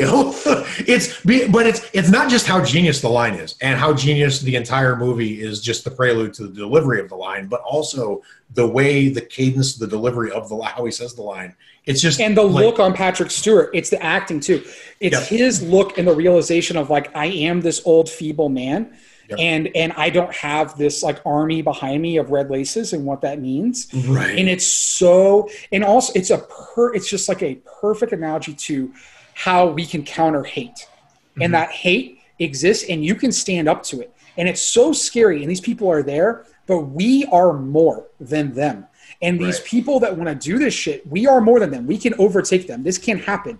And you have to stand up to them. And don't be afraid of what it is they're doing. And there's just something, um, and I will say, my favorite, I mean, that, that, so I talk about that part. I, mean, I, I think that should be talked about in screenwriting classes about what that line means and how it does that. And then, and then also how the pay, the setup and payoff of the desert island band stuff and like what happens with that. I think it's just also so genius and why they end on that. yep. But my favorite moment in the entire film is there's the man who has the attack dogs, and the one gets loose because the you know the speakers go off and it's like and it's running, and they keep and and God, Jeremy's just like I look up to him as a filmmaker so much because he's just so great at the way he paces this, and you're like have all this crazy shit going on, you cut, there's a dog that's going, and you're not thinking anything of it, and you cut dog that's going, and you, that's like slowly happening in the background, and then at the very end, this whole culmination and that and the you know the dog owner you know dies. Yep. and he's laying there. And then this dog this vicious fucking attack dog that can kill you. That's Yeah. all this comes and just lays down Yeah. on his neck. And it's this perfect analogy of how hate is learned and taught. And this dog is is a killer. And these people that are being so hateful like that you've seen in the movie that are about these right wing completely crazy like oh, oh when i say right wing i mean like you know overtly far right you know Mhm. Supremacist wing of supremacist. Yep, yep. side. Yeah. Sorry not like painting in a broad stroke there. But um in that level and you you look at where that is and it's like that level of hate is taught Yeah. that dog was taught to be a killer but in his core he just wants to lay down because all he wants to do is love the person who taught him that he's learned this and all he wants to do is show that and that is fucking perfect filmmaking Yep. and i'm chasing And the, and the person that. being killed, it's like they pulled the dog's hate battery out. yeah right like that which is just this amazing moment of and the whole film is filled with those moments that showdown in the drug like basement kind of just the way all that plays out is is pitch perfect in every. It's just So incredible. good. it's just an incredible film. So yeah, I mean, we we did an entire episode on it because it was blew my mind So when we, oh my god when we first saw it, and Well, that's not even talking about the music and all that. Oh yeah, there's so much. If you ever, um, if there's a, if you ever want to do a Paul Thomas Anderson film and you want to have me on, I'll come and talk Oh, PTA with you anytime. So It is on. He's one I of my. uh, We'll put it in the books. Put it in the books. Yeah. It's amazing. All right. Well, thank you for joining us. This is an amazing. Go check This out was so everything he does. I know. I'm so excited. uh, right, thank so- you so much. All right, I hope you boils and ghouls enjoyed that interview as much as we had talking to him. Make sure to go check out the show notes uh, for some more short horror films and check out the Scare Package merch. They got some really cool stuff in there, and the Blu ray will be coming out later in October. And if you can buy it straight from them, you absolutely should. And if you love Scare Package as much as we did, let us know with an iTunes review. You know, you know the drill. You know the drill. We always end these on the iTunes review. And until next time, stay scary, watch a bunch of horror movies. Bye, guys.